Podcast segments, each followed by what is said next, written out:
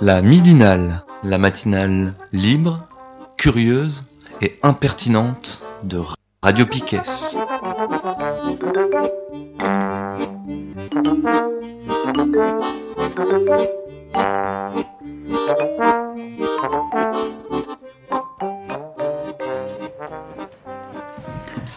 Bonjour, bonjour, vous êtes sur la midinale, on est lundi 6 mai. Euh, je suis Kat, je suis entourée de Pierre, de Charline, de Nico, Bonjour. de Thibaut et de Steph. Bonjour. Bonjour. Alors nous allons euh, recevoir tout à l'heure vers midi Pierrot qui va venir nous causer de sa, son expo à la Maison de la Fontaine à Brest. Et on va commencer cette euh, midinale par la traditionnelle revue de presse.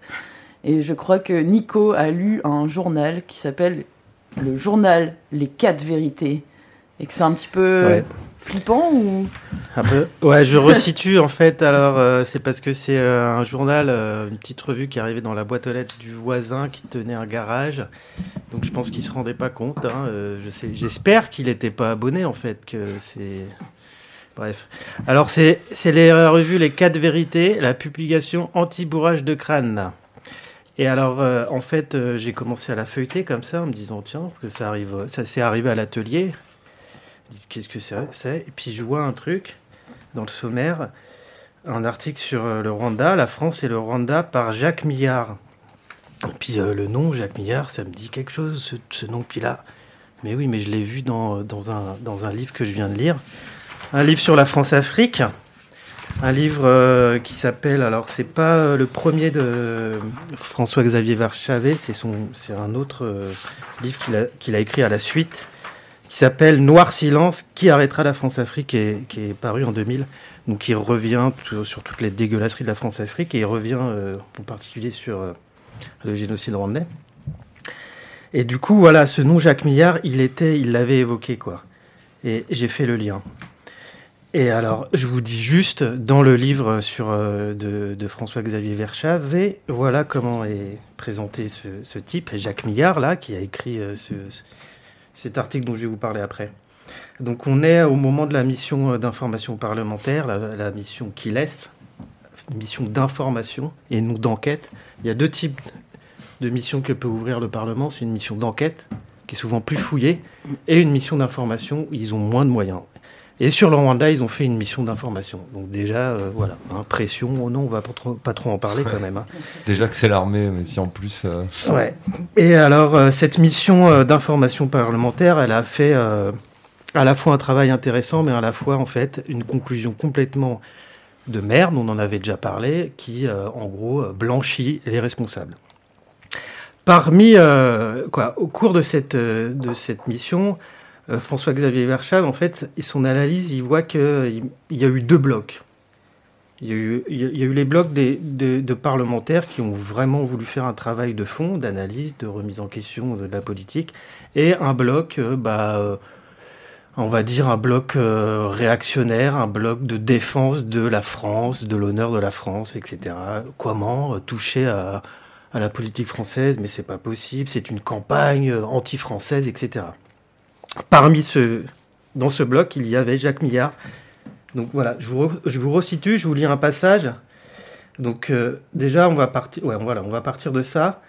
Donc ça, c'est des extraits du, bouquin de François-Xavier Verschavet qui écrit ça. Commentant la mise en place de la mission d'information, Jacques Lang, ancien ministre de François Mitterrand, déclare le 9 avril 98 à la commission des affaires étrangères. Alors, il, il déclare pas à cette mission d'information, mais à côté, quoi. Hein. À la commission des affaires étrangères qu'il préside, hein, Jacques Lang, il déclare ça. Il y a quelque chose d'exaspérant dans la mise en cause de la France par certains organes de presse et certains pays donneurs de leçons. La France n'a pas à rougir de l'action qu'elle a conduite au Rwanda. ok, merci. voilà, comment, comment noyer le poisson hein L'ancien ministre gaulliste Jacques Baumel assigne un but précis à cette mission. Donc là, on est à la mission d'information parlementaire, dont il est membre. Son travail, mené en toute objectivité, donc c'est euh, Jacques Baumel qui parle, devrait permettre de contrer une campagne étrangère en grande partie anglo-saxonne. Donc voilà la, mission, voilà la, vision du bloc euh, qui se revendique de l'honneur de la France. Et en fait, dans ce bloc-là, il y a, donc voilà comment est présenté Jacques Millard par euh, François-Xavier Verschavet. C'est le député pasquoyen, Jacques Millard qui se fait le héros donc pendant tout le travail de la mission des patriotes euh, pour euh, redorer le blason de la France. Donc déjà, quand on présente quelqu'un député pasquoyen, on a peur. Hein. Parce que Pasqua, euh, c'est une des pires ordures dans, dans, le personnel politique depuis les 50 dernières années. Quoi. C'est euh, l'arrivée de la mafia à Paris aussi, mm. euh, enfin dans les ordres de la République. Ouais, ouais, ouais, c'est un fondateur du SAC, service d'action civique, euh, milice gaulliste créé en 58, qui voulait pas lâcher l'Algérie française. Bon, après ils ont fait, on va dire, l'espèce de lobbying du, Afri, du, du, réservoir africain, quoi. Pas lâcher, pas lâcher les des colonies et surtout pas lâcher toutes les richesses qu'on pouvait piller.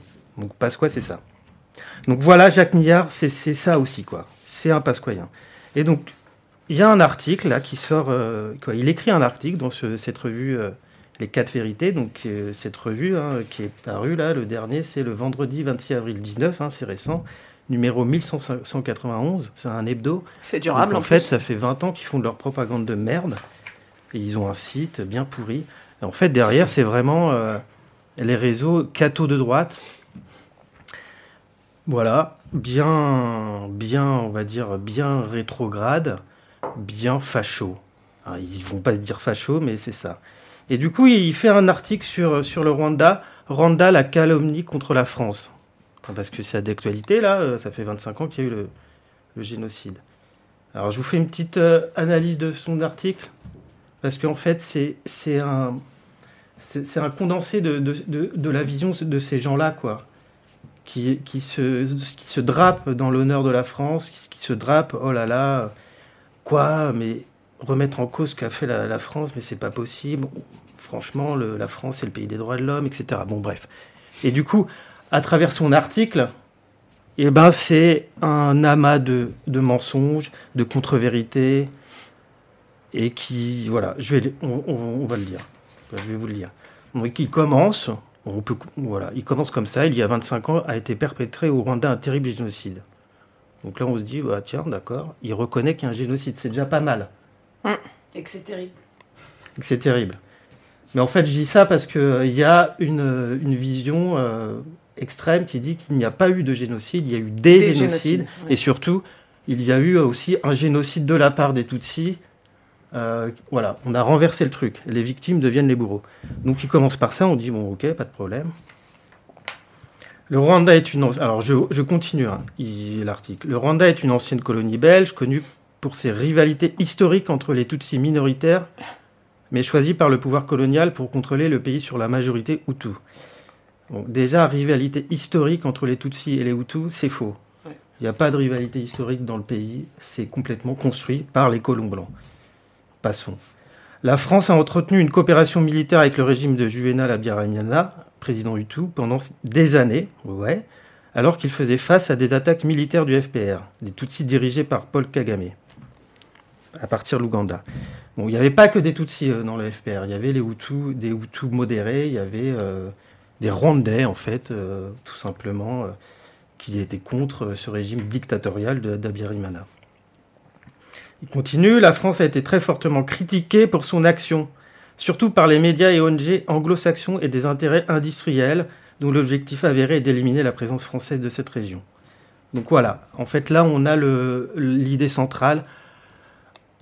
Il y a une entreprise anglo-saxonne qui est contre les intérêts euh, de la France, etc. Et c'est eux les responsables derrière du génocide. Il ne le dit pas, comme ça, mais en fait, on va voir que c'est ça son, c'est ça son idée, c'est ça son interprétation. Parce que bon, euh, la France a été très fortement critiquée pour son action. Elle n'a pas été. Pas si fortement que ça. Hein. Pas, pas, du tout. Hein, par la plupart des, des, médias en France et ailleurs. Elle a surtout été critiquée par des militants après, en France et ailleurs. Et pas seulement parce qu'il appelle les médias et ONG, anglo-saxons. Par le, les instances, euh, enfin genre ONU, quoi.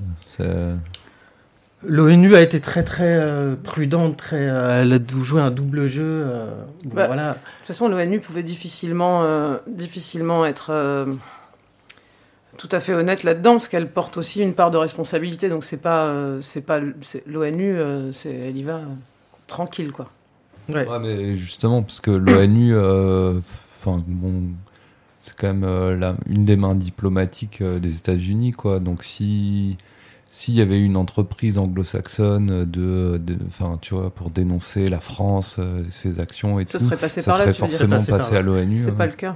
Et ça n'a pas été le cas. Puis même au contraire, à, l'ONU, euh, à l'époque, au début du génocide et dans les premiers jours du génocide, il y a eu un gros lobbying de la France et aussi du gouvernement euh, Hutu Power à l'ONU pour demander à l'ONU venez nous aider. Euh. Bon voilà, ils ont fait du lobbying. L'ONU n'a rien fait. Hein. On continue. Alors l'Élysée a demandé, donc je continue l'article hein, de ce type, l'Élysée a décidé de nommer une commission pour établir la vérité sur le tragédie du génocide. Donc là, on est dans la, dans la mission euh, parlementaire de 98. Alors voilà ce qu'il dit.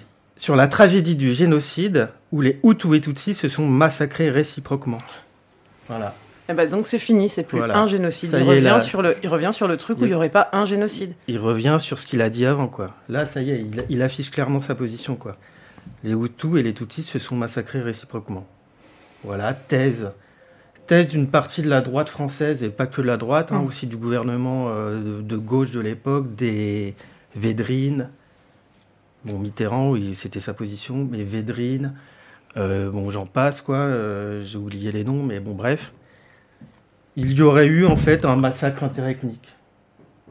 C'est ça qui se serait passé. Les Africains, euh, voilà, c'est comme ça qu'ils règlent leurs problèmes. Voilà, vision complètement raciste en fait derrière, et puis complètement fausse en fait par rapport à ce qui s'est passé quoi. Alors, je continue. La France a été accusée de toutes les turpitudes dans cette tragédie.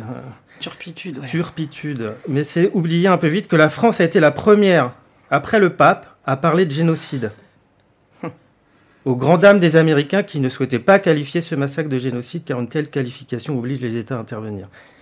Alors, là, je sais pas, euh, le pape, je faudrait vérifier ce qu'il a dit, mais bon, de toute façon, il peut dire des trucs et puis ça n'engage à rien. Hein. Mais la France a été la première à parler de génocide, alors je crois que peut-être, un moment, il y a Juppé qui a parlé de génocide. Mais en fait, tout de suite après, genre euh, quelques jours après, il va parler des génocides et il va continuer à parler des massacres entre Hutu et Tutsi. Donc non, en fait, non, la France n'a jamais parlé vraiment de génocide, en tout cas ne l'a pas dit clairement, ça n'a jamais été sa position jusqu'à aujourd'hui. Sur les Américains qui ne souhaitaient pas qualifier ces massacres de génocide, ouais, c'est vrai. il y a eu la, je sais plus, euh, voilà, porte-parole des États-Unis à l'ONU, qui n'a évité de parler de génocide, parce que oui, derrière, il y avait une intervention qui devait se passer, mais bon, Bon, c'est la même position qu'avait le gouvernement français, c'est la même. Mais je continue. La France, après les décisions du Conseil de sécurité des Nations Unies, donc au bout d'un moment, ils envoient quand même une force. Hein. J'ai la, gorge sèche. Donc la France a été le seul pays à intervenir sur le, terrain pour faire arrêter les massacres perpétrés des deux côtés par les Tutsis et les Hutus, opération turquoise. Perpétrés des deux côtés. Putain, c'est à l'occasion de petite phrase.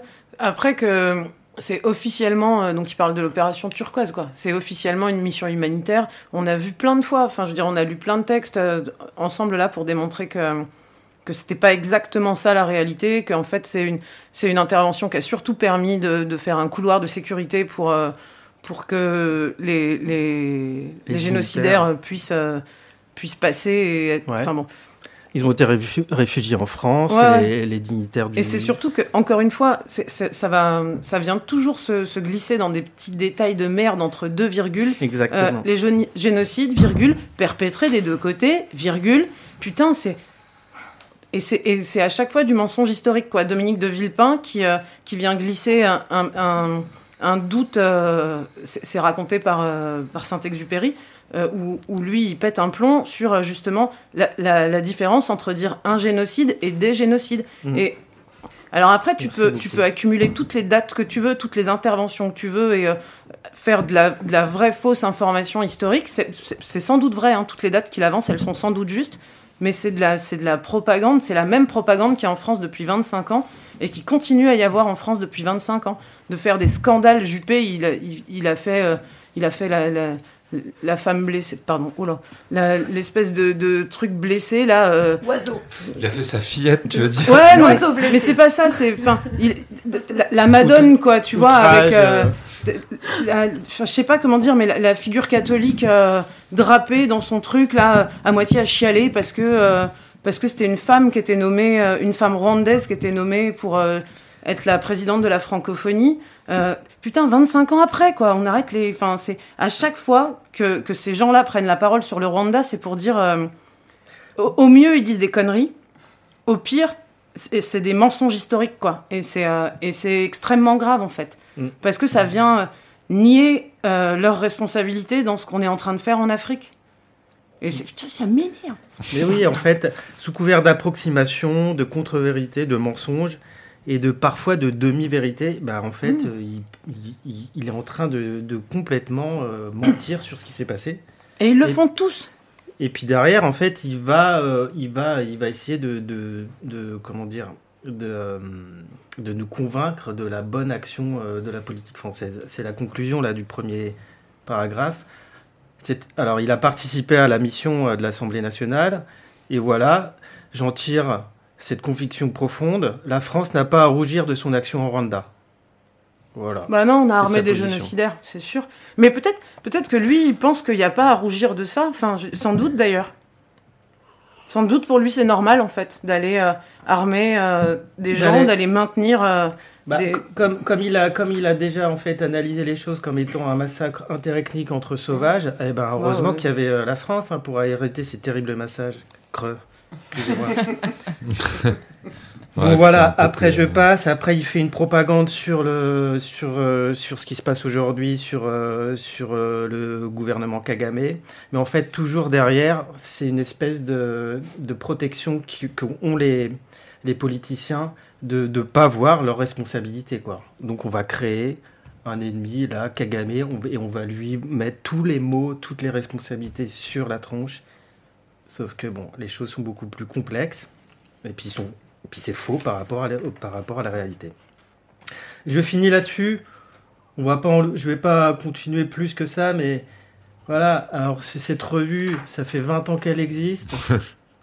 Alors je sais pas euh, quel tirage ils ont exactement. Je sais qu'ils ont un site.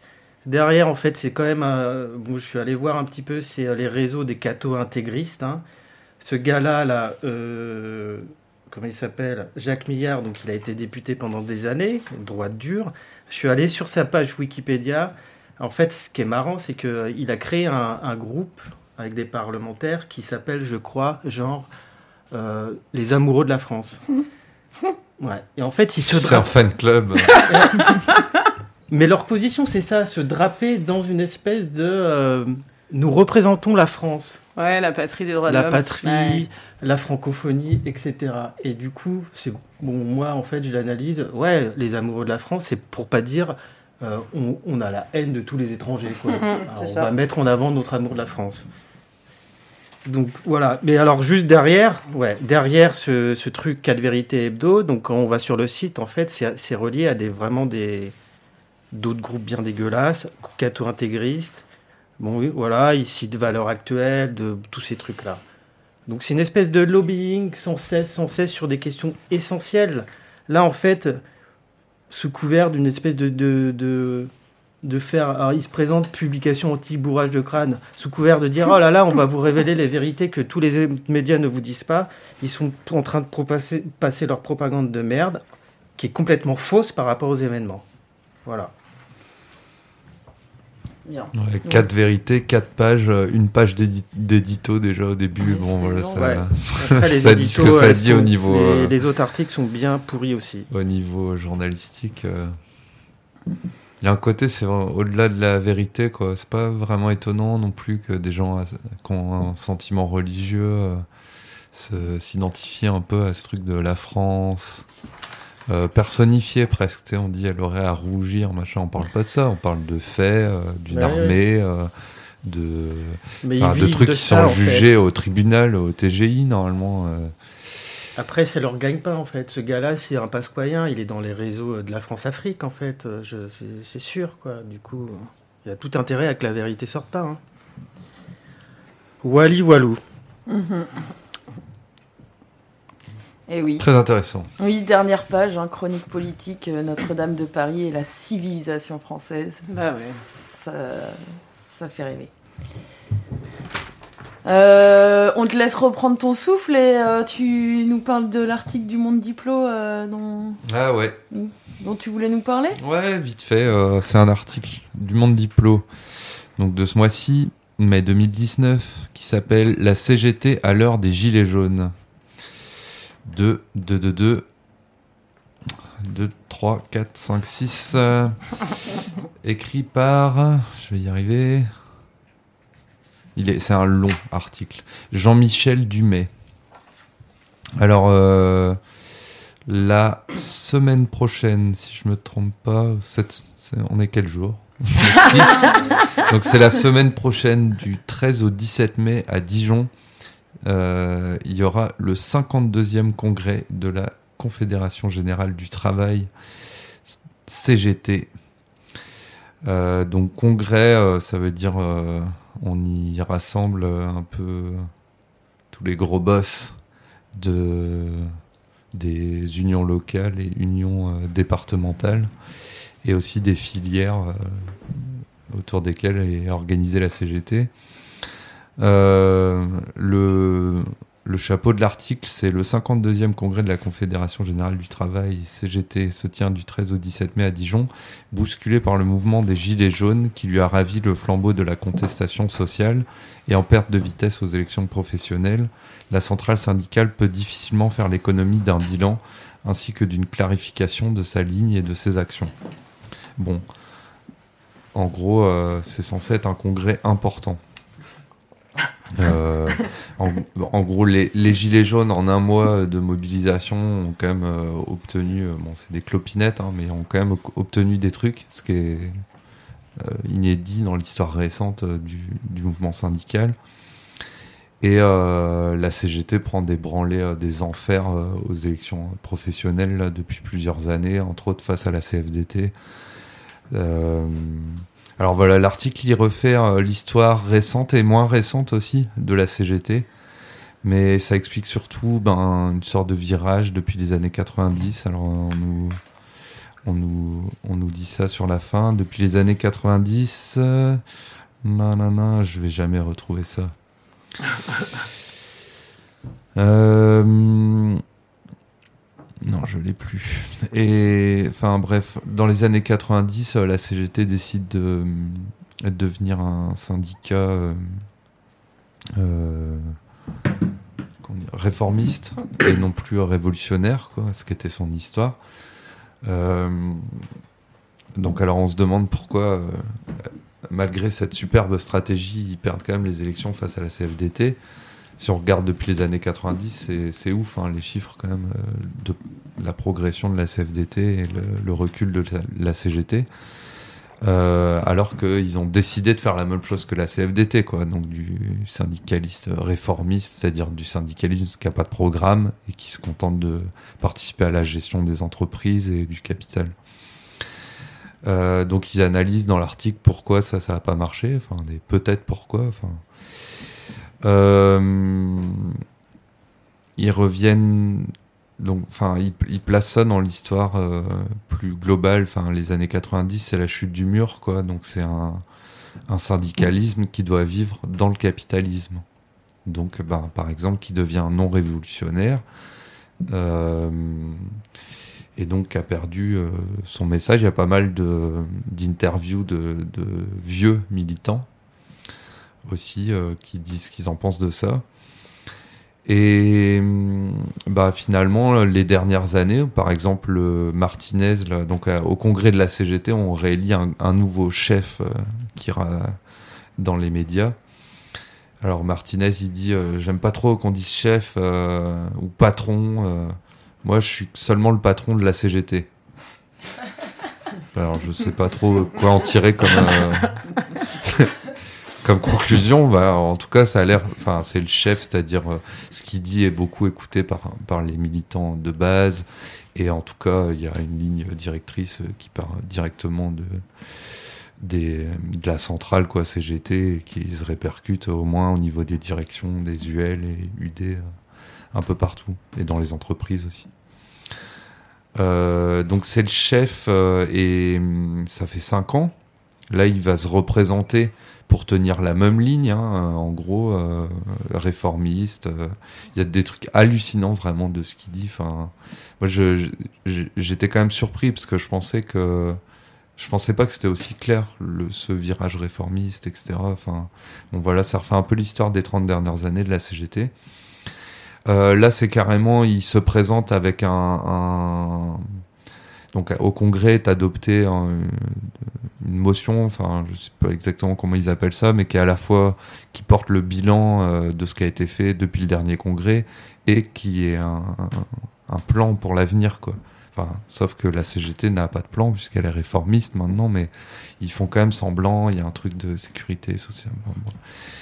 Bref, euh, et donc là, dans le plan qui va être présenté, euh, dans la motion qui va être présentée pour la réélection de Martinez, disparaît carrément la notion de lutte des classes, qui est euh, remplacée par confrontation de classe.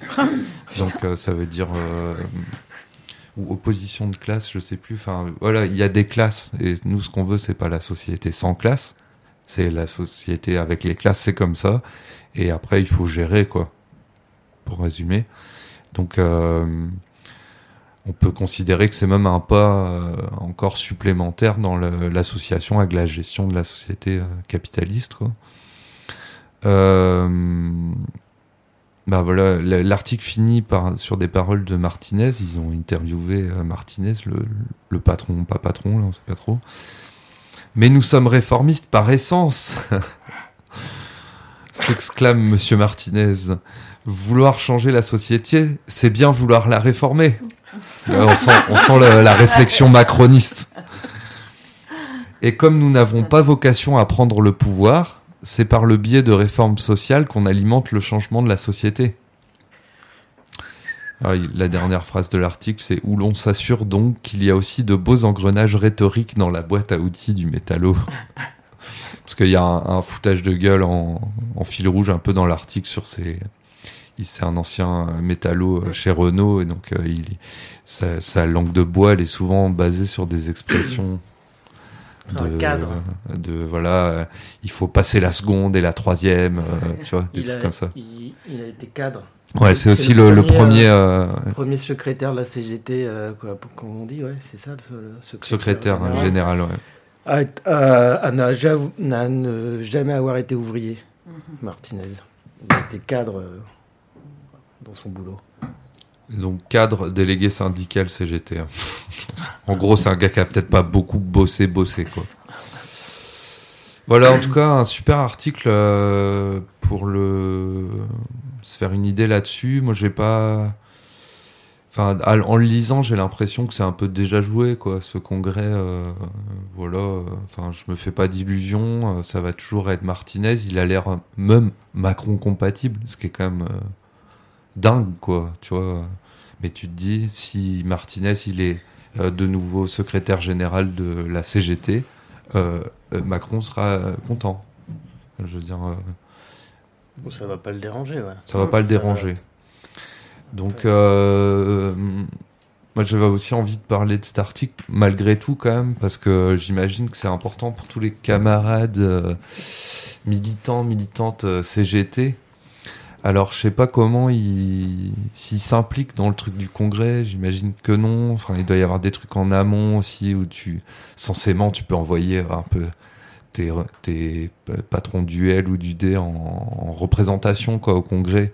Mais bon, euh, concrètement, ça doit pas du tout se passer comme ça.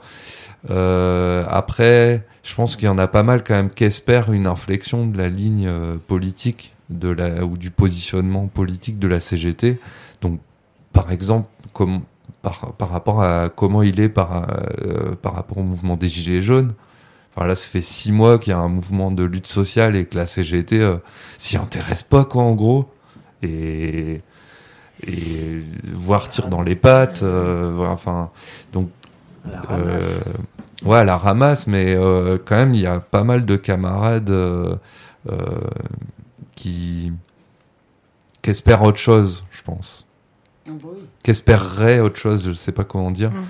Donc, euh, qui, qui espérerait, par exemple, euh, que un congrès de la CGT, ça, je sais pas, le, le- le pouvoir s'y intéresse ou en, et en ait encore un peu peur que la CGT, ça dérange un peu le pouvoir capitaliste, pas que ça l'arrange, quoi.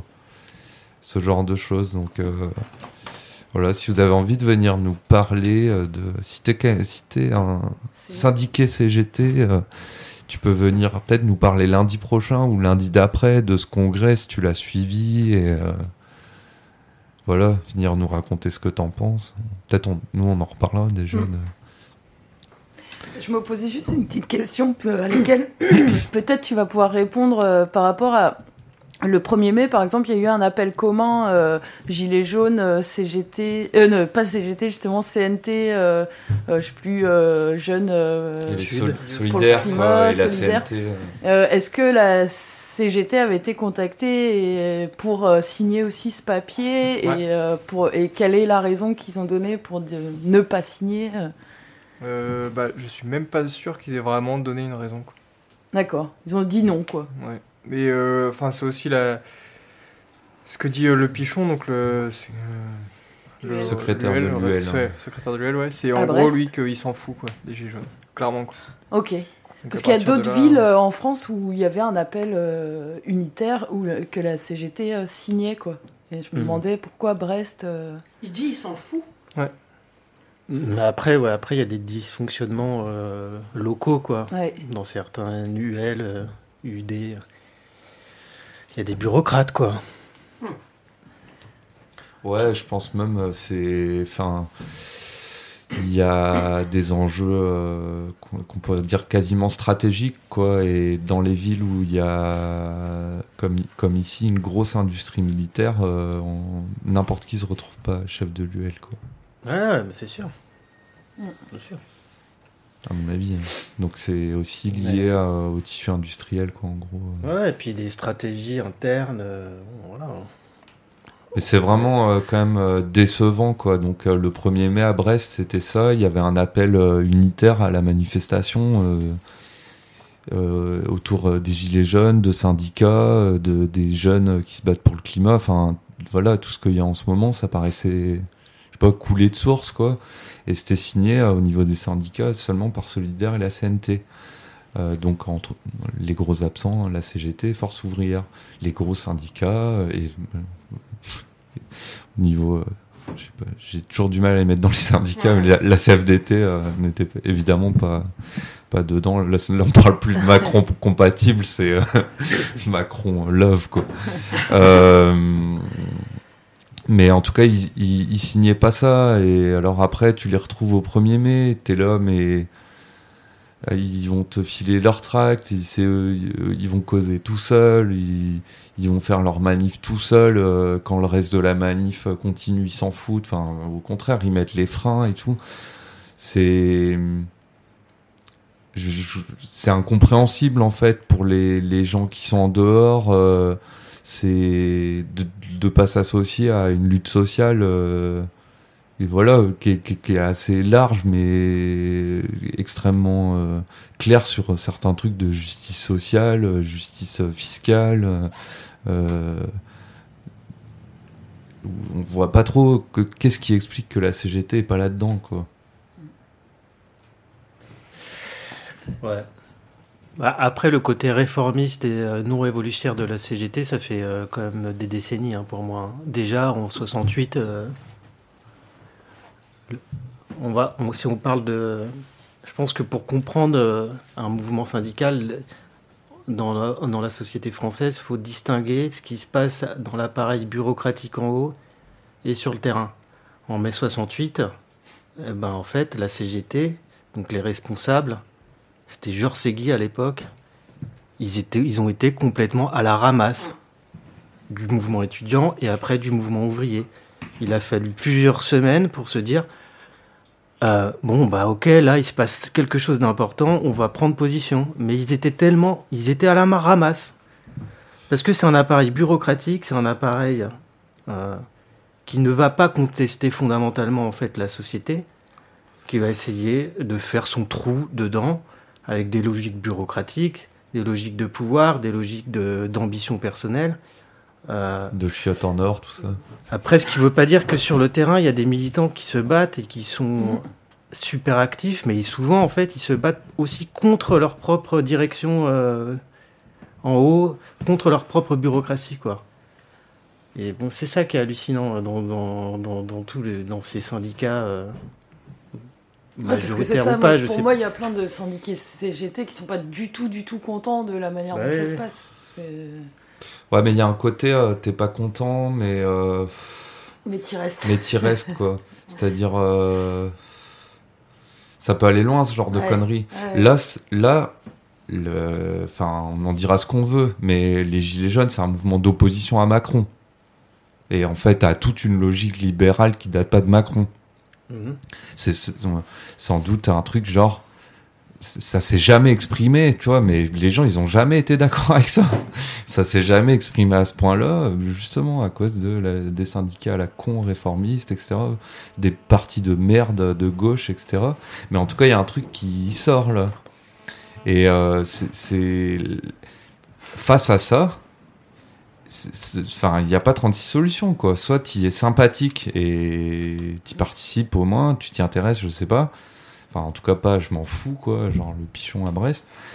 Euh, soit t'es contre. Enfin, et genre, euh, ben, allume ta télé, tu vas voir ce que ça veut dire être contre, quoi. Euh, là-dedans, n'importe qui doit se positionner euh, dans cette fracture-là.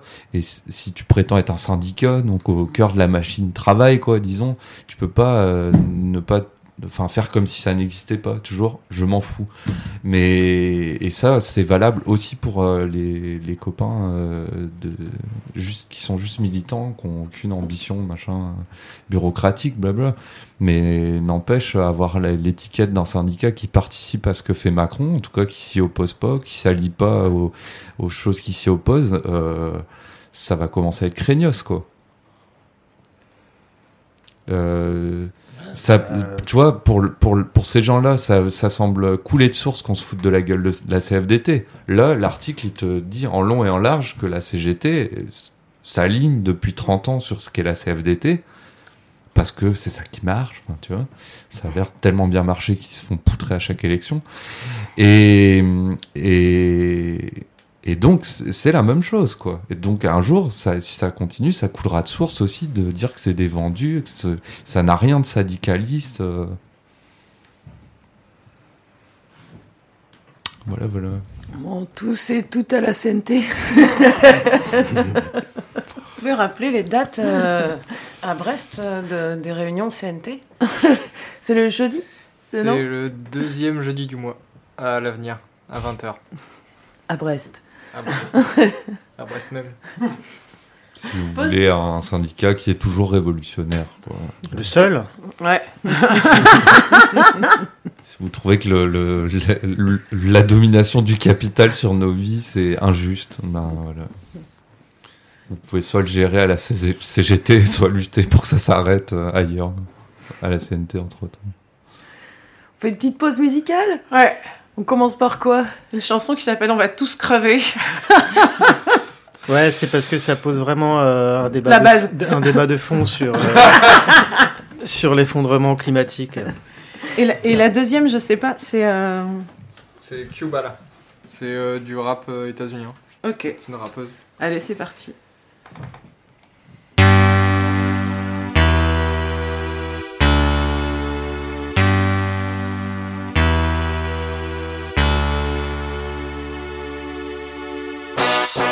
Alors ça c'est une chanson euh, totalement dédicacée à la fin du monde, à l'apocalypse et à la troisième guerre mondiale. Youpi! Allez, c'est la fête! Allez, bouge, bouge, bouge, bouge On va tous crever, on va tous crever. Y'a la fin du monde qui nous guette et nous on fait la fête. On va tous crever, on va tous crever. L'apocalypse nous attend et nous on fait la fête tout le temps. Aujourd'hui, il n'y a que les vieux qui peuvent se payer le luxe de mourir de vieillesse. Les enfants, ils savent pas qui c'est Monsieur Cancer, alors que c'est lui qui va tous les faire mourir. On va tous crever, on va tous crever. Il y a la fin du monde qui nous guette et nous on fait la fête. On va tous crever, on va tous crever. L'apocalypse nous attend et nous on fait la fête tout le temps. C'est la vengeance du bon Dieu. C'est qu'est-ce qu'ils disent les témoins de Jéhovah? En tout cas, eux, comme ils sont gentils, eh ben soit ils vont pas mourir, ou bien s'ils meurent, ils auront pas mal. On va tous crever, on va tous crever, on le sait, mais on en a rien à foutre. On va tous crever, on va tous crever, on en a rien à foutre. Tout ça, c'est pas notre problème. Oussama et George W. Et les Israéliens qui se battent contre les Juifs. Que là-dedans, il y en a en fait, c'est même pas des Juifs, c'est des Arabes. Et nous, on n'y comprend rien, mais on va quand même se faire taper. Et puis, y a les Martiens, ils vont nous jeter des boules de feu. Exprès pour que ça nous brûle. Et puis, y a le lapin géant, bouffeur de planètes. Il bouffe des planètes alors qu'il y a des gens dessus. Et du coup, c'est pas très malade de sa part.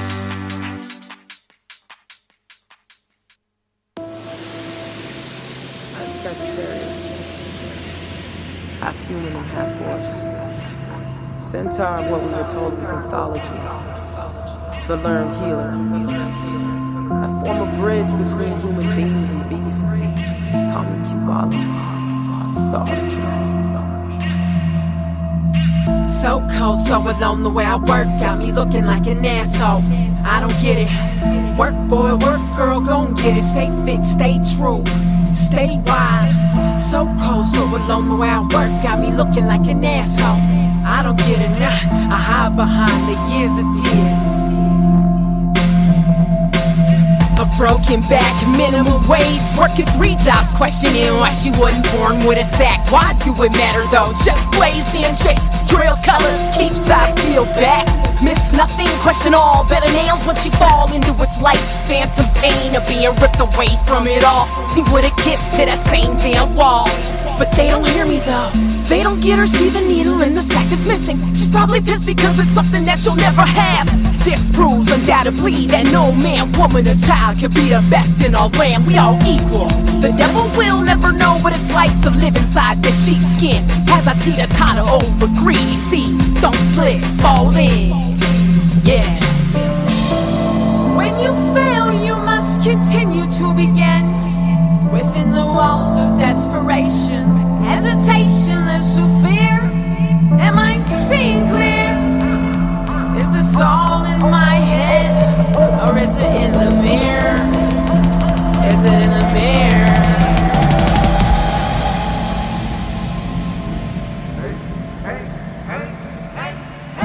Work boy, work for work, girl, don't get stay fit, stay true, stay wise.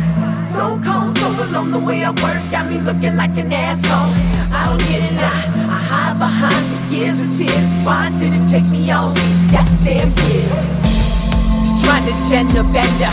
Decades of slender minds transformed to unit in time. A G in the mind. Skin tone always different than my friends. Why I got this half nappy hair. A place to go nowhere, so I thought this shit had me tripping. At an all time low, straight stressing. The family like you should have come to us, but that's how it always is, right? It's not their fault. Listen. There was a mixed race couple, my mom, my stepdad, and I was afraid of being what I was showing on the outside. My insides ripped apart because I was hiding the best thing about me for such a damn long time. But now I'm standing before you, spilling my court. This apple didn't fall far from where it was meant to be. It's been a long road. Damn near eight miles, got me feeling like a rabbit with my back to the wall. Or is it in a whole shit?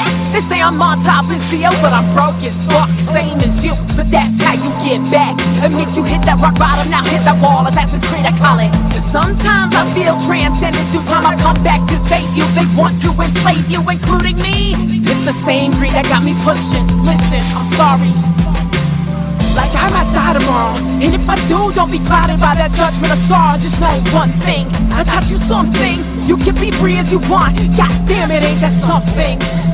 Defy all odds and walk blinded to the judgment of the gods. And when I get there, I will answer to that higher power. I do not live by any of your laws, and I will never be guided by your misguided thoughts.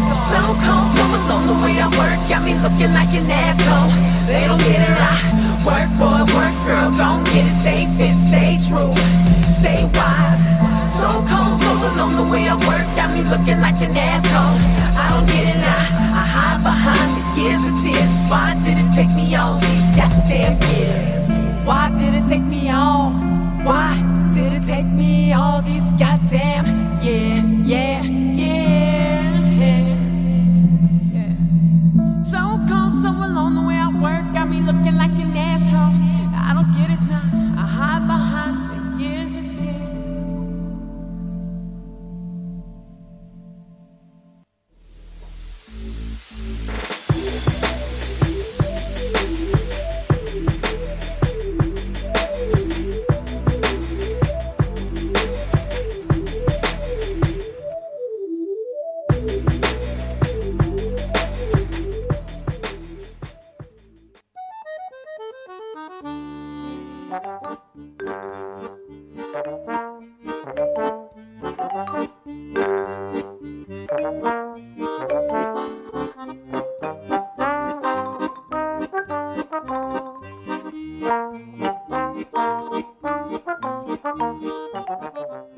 midinale, la matinale libre, curieuse et impertinente de Radio Piquet.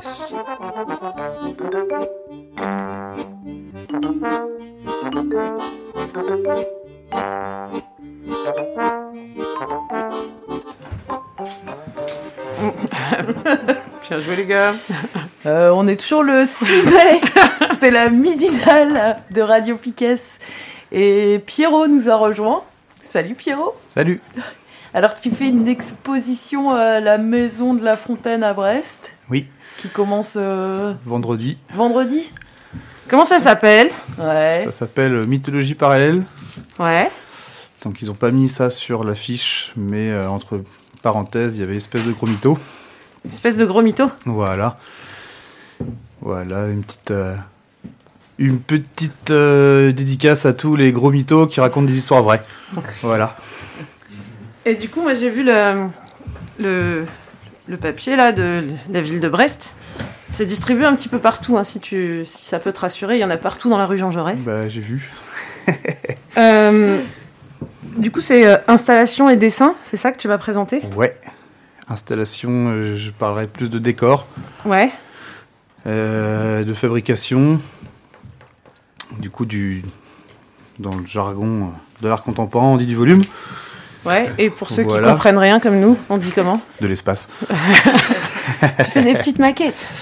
Là, du coup, c'est plutôt des grosses maquettes, étant donné que j'ai changé d'échelle.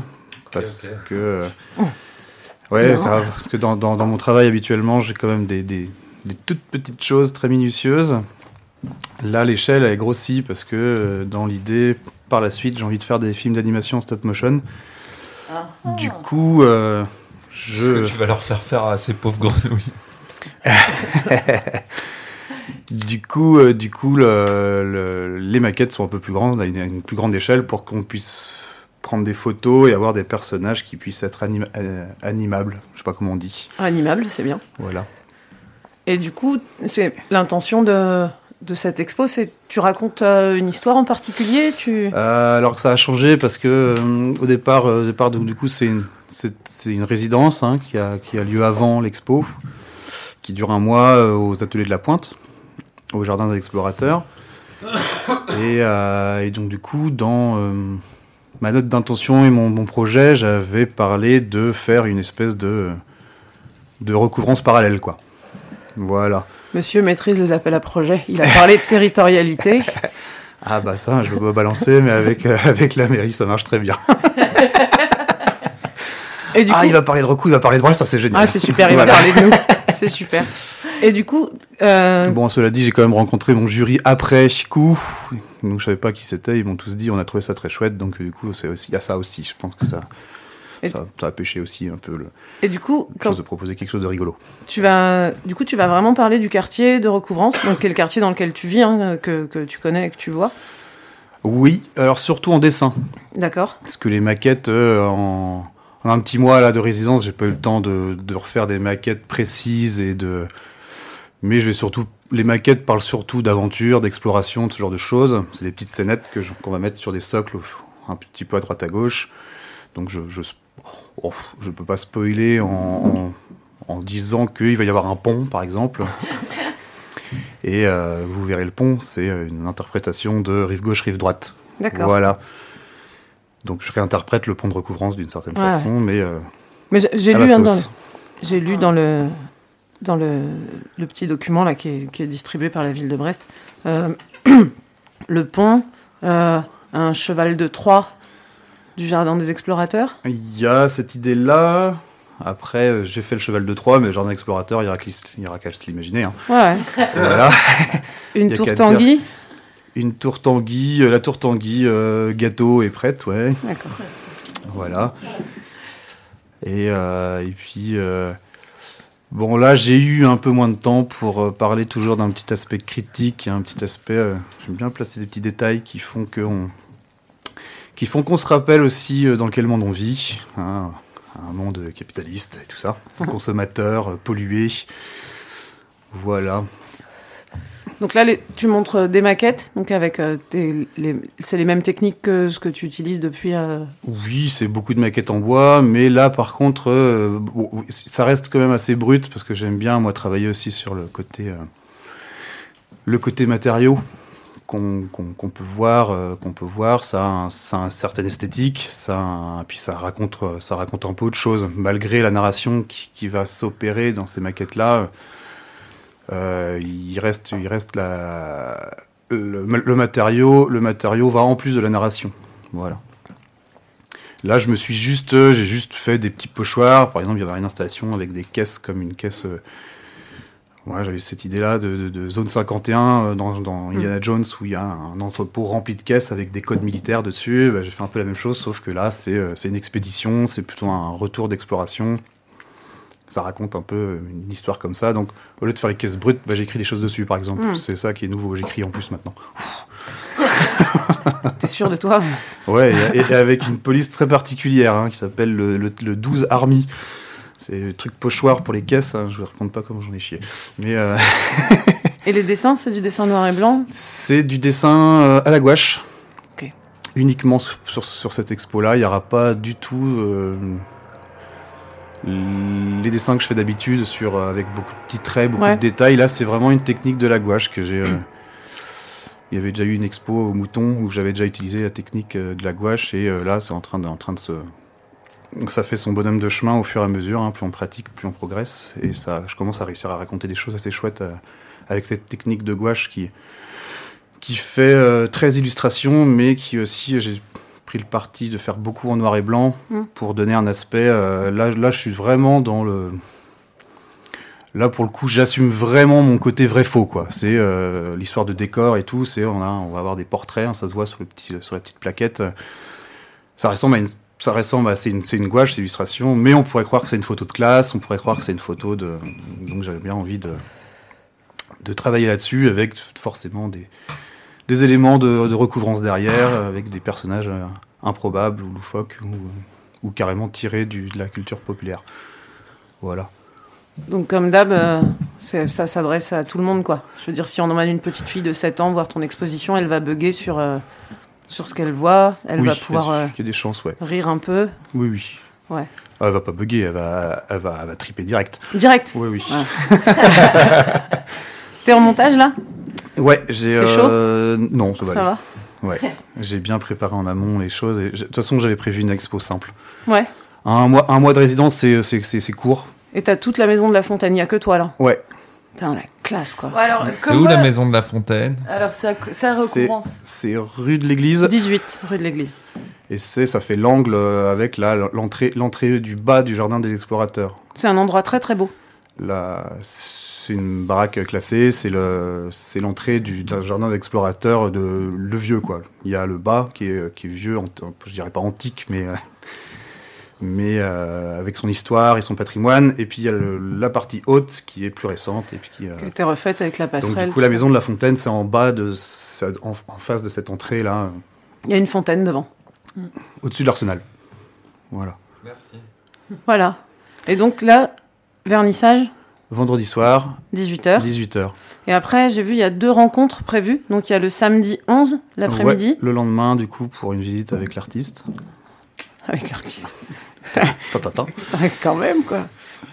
Et, euh, et, puis, euh, et puis une rencontre euh, le, Le samedi 18. Voilà, pour la nuit des musées. Donc plutôt le soir. J'ai vu Ouais. 18h30, 22h30. Ouais, c'est ça. C'est- C'est concrètement, euh, c'est- tu, vas, tu vas faire des visites d'expo en fait?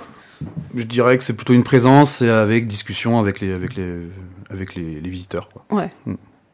Et je, les- je fais pas de visite guidée, c'est pourri les visites guidées. C'est... C'est chiant. Et euh, je sais pas faire. du, coup, euh, du coup, je préfère être Tu là. seras là, et je préfère si, être euh, là. Si on me pose une question, je peux répondre. Voilà, je, je fonctionne plutôt comme ça. C'est pas trop stressant ça L'idée d'être là et de regarder les gens réagir à. Bah, pff, vu mon travail, non, c'est plutôt Ouais. cool même, c'est rigolo. même, même les gens qui aiment pas, c'est marrant de voir leur réaction en fait. Et, euh, et euh, je suis plus loin de passer ce cap où je, où je vais prendre la mauvaise critique euh, Mm. comme il faut et sans me sans m'offusquer, sans me vexer. Et l'expo dure jusqu'à- d'artiste a, a évolué. T'e- T'exposes. euh, C'est pas tout à fait passé, enfin, quand même, faites attention. Ouais, faites gaffe quand même. Soyez sympa. Éloignez-vous si. euh, Voilà, disons que je me la pète un peu plutôt que je m'énerve quoi. Ah, c'est bien ça. C'est le gars avec une barbe euh, qui rigole, euh, des petits yeux rieurs, là, euh, Ouais. plus beaucoup de cheveux euh, sur le devant. Là. Attention s'il est à côté quand même. Le barburieur, comme on appelle un des membres du jury. Euh, Moi, je voulais savoir comment ça. Enfin, déjà, je, je sais pas ce que ça veut dire résidence, tout ça. En fait, euh, qu'est-ce que qu'est-ce que ça veut dire euh, de d'avoir euh, de pouvoir euh, pour avoir le droit de d'exposer en fait euh, de- à cette maison de la. Alors la maison de la Fontaine. Et ouais. qu'est-ce que ça veut dire avoir un mois de résidence Ça veut dire euh, un mois d'exposition? Ou c'est un mois avant Non, euh, c'est alors du coup il y a la maison de la Fontaine, ça fonctionne. euh, Il y a trois projets par an qui fonctionnent sur dossier. On envoie un dossier avec un jury qui va qui va choisir et qui va sélectionner un dossier. Et il y a alors entre entre ces expos là, généralement il peut y avoir aussi une expo de quelqu'un qu'on a invité à venir. Là, il y a eu cette année, euh, j'avais une expo qui était pas mal, qui était même bien sur un, un auteur de BD par exemple, et qui exposait ses planches originales et puis avec des petites installations pour euh, pour agrémenter l'univers de l'auteur. Et puis euh, il y a aussi des fois des euh, des fois des, des expositions sur euh, sur Brest. Il y a aussi il y avait eu par exemple une exposition sur alors je me rappelle plus comment ça s'appelait mais c'est une BD qui qui parle d'un sous-marin espagnol qui C'est arrive Nuit Noire, Nuit Noire sur Nuit- Brest. Nuit Noire sur Brest, voilà, il y avait toute une exposition. Il y avait des croquis du, du, du- du dessinateur qui étaient exposés, mais il y avait tout aussi une, toute une partie historique. Je dirais les expos qu'on peut trouver un peu dans les halles des fois, euh, Ouais. de, les halles de, de, de, de- de, euh, les halls de supermarchés, ce, ce genre de les galeries, ce genre de trucs où euh, ils expliquent ce qui s'était passé cette fois-ci vraiment de façon historique avec une pièce avec un décor, avec un intérieur de sous-marin qui était assez chouette, et puis euh, toute une autre partie où et voilà, il y a des expos un petit peu diverses comme ça. Et donc du coup, quand on est sélectionné pour que le dossier est sélectionné, il y a un atelier qui est mis à notre disposition qui s'appelle l'atelier de la pointe, le mois avant l'exposition, où on produit l'exposition à ce moment-là. C'est ça, donc Voilà. là, tu as l'espace pour. euh, parce C'est que ça. Tu, dans ton appart, par exemple, j'imagine que tout ce que tu as fait là, euh, ça aurait été compliqué peut-être euh, Oui. à faire tenir. Quoi. Oui, c'est un peu, oui, c'est exactement, exactement ça. C'est on met un lieu à, disposition pour travailler. Ok. Voilà, euh, pour pour faire un rendu d'exposition. euh. Alors dans certains lieux, des fois, il y a une résidence, mais il n'y a pas forcément d'expo à la fin. C'est, euh, on appelle ça une recherche. Il y a l'artiste n'est pas obligé. Là, par contre, il y a un rendu. Ça fait partie du des conditions. Voilà. Et, euh, en gros, l'atelier était ouvert quand tu voulais, quoi. Ah bah j'avais les j'avais les clés. J'avais les clés, quoi, en ouais. fait, et puis euh, et du coup, je- j'installais mon tout mon espace de travail là-dedans et mes outils et tout le. T'as dû faire ça en comment dire en deuxième travail aussi d'ailleurs, enfin, en partie de ton travail euh, Ouais. salarié quoi. C'est-à-dire, j'ai pris une semaine de vacances quand même, mais généralement le soir ou euh, ou le week-end ou le voilà, j'ai plutôt travaillé comme ça. Hmm. Ouais, donc euh, c'est Voilà. intense quoi. Ouais, c'est intense, ouais. Je disais ça parce que je, je t'aurais bien embauché aussi. euh. Ah. On avait envie de marquer un truc là, là-haut sur un des murs. et- D'accord. Faudrait que tu reviennes dans le chantier une fois avec. euh, Peut-être avec ta gouache. Ou... Ok. Regarde le mur. L'artiste regarde le mur. Ouh. Moi, je trouve que ce mur avec les anciens trucs là, euh, vous aviez des œuvres d'art avant là. Oui. Ouais. Fiscalité, attention. ouais, d'accord. Euh, tu reviendras dans Il le a dit chantier. d'accord. Il a dit d'accord. Cool. Mais il a un, il a un autre projet avant. Je, je l'ai. Et du coup, ton expo, elle dure jusqu'à quand là? Elle dure jusqu'au 29 juin. Ouais. Voilà, donc c'est du mardi au samedi. Et, euh, et voilà. Est-ce que tu as un site internet? J'ai. euh, ouais, alors pff, je le connais pas par cœur. On fait Pierre Le Saint Faut, faut googliser Pierre Le Saint et rajouter base, B-A-S-E. Ouais, t'es toujours dans le. Et on tombe, et on tombe, on tombe sur, le, le- sur le site d'hébergement de DDAB, document d'artistes en Bretagne. Qui est, qui est à Passerelle Voilà, qui, qui, euh, qui, a son, qui a son siège à Passerelle. Et euh, donc normalement, j'étais censé pu, pu y être depuis déjà un moment, mais comme, euh, comme je suis encore un artiste actif et que je continue à faire plein de choses, ils ont, ils ont gentiment accepté de m'héberger encore un petit, un petit peu. Voilà. Faut, aller, faut aller voir vraiment sur, sur ce coup, site parce qu'il y, a des- y a des trucs que tu as fait qui sont. euh, ça- Enfin, ça donne euh, vraiment un, un très très bel aperçu de ce que tu fais. Ouais. Avec un petit texte, un parcours. Et d'ici septembre, je serai archivé, voilà, dans, ce, dans cette base-là. Il n'y aura plus accès directement au site, parce que euh, comme il y a les- ceux qui arrivent après, il y, a un- il y a un tournement. Bah, c'est euh, euh, un site d'hébergement pour les, les jeunes artistes qui sortent des beaux-arts et euh, qui sortent des écoles d'art de, de Bretagne. Donc du coup, euh, tous les ans, il y a, il y a une année qui saute et une année qui arrive. Donc voilà, ça sera à partir de septembre, ça sera archivé euh, dans cette base de données-là. Voilà. Et t'as- est-ce que elle a un lien cette base de données là avec, enfin, les artistes qui sont qui sont hébergés là, donc qui sont, enfin, qui ont une visibilité par cette base avec l'artothèque ou pas du tout? Ah, ça n'a rien à voir. Ça n'a rien à voir? Non. Et du coup, l'artothèque. L'artothèque, c'est euh, c'est pareil, on envoie, un- on envoie des, euh, des œuvres à- en commission, Ouais. et puis il y a un jury qui décide de quelle acquisition ils vont qui, qui décide lesquelles acquisitions vont, vont être faites. Et t'as as des œuvres toi qui sont à Ouais. l'artothèque Moi j'ai eu la chance d'avoir deux un dessin et une peinture qui sont partis, euh, qui, sont, qui ont été acquis par le par l'artothèque. Alors l'artothèque, c'est un principe génial. C'est comme la bibliothèque, mais avec les œuvres d'art. À, Brest, avec votre abonnement euh, bibliothèque, vous pouvez aller à l'artothèque et vous pouvez emprunter pour trois mois une œuvre d'art que vous gardez chez vous. Mais elle est où cette artothèque? Alors ça par contre moi je sais pas du tout. Elle est, euh, C'est au musée des, est- c'est au musée des c'est ça. beaux-arts. Elle est- Ah ouais. Quand tu rentres, Exact. quand tu rentres dans le musée des beaux-arts, c'est tout de suite là. Et en fait, tu choisis sur un, sur un catalogue, ce qui veut dire que, enfin, toi, c'est une acquisition qu'ils ont fait récemment, donc je sais pas si elle est encore, si elle est tout de suite rentrée au catalogue. Sans doute que si, je vois pas pourquoi je ce serait pense pas le cas. qu'ils ont fait leur taf euh, assez vite, hein, donc du coup oui. Donc, ce qui veut dire que si vous êtes abonné à la bibliothèque, vous allez euh, au musée des beaux-arts, à l'artothèque, et vous pouvez emprunter euh, un Pierre Le Saint pour mettre chez vous pour trois mois.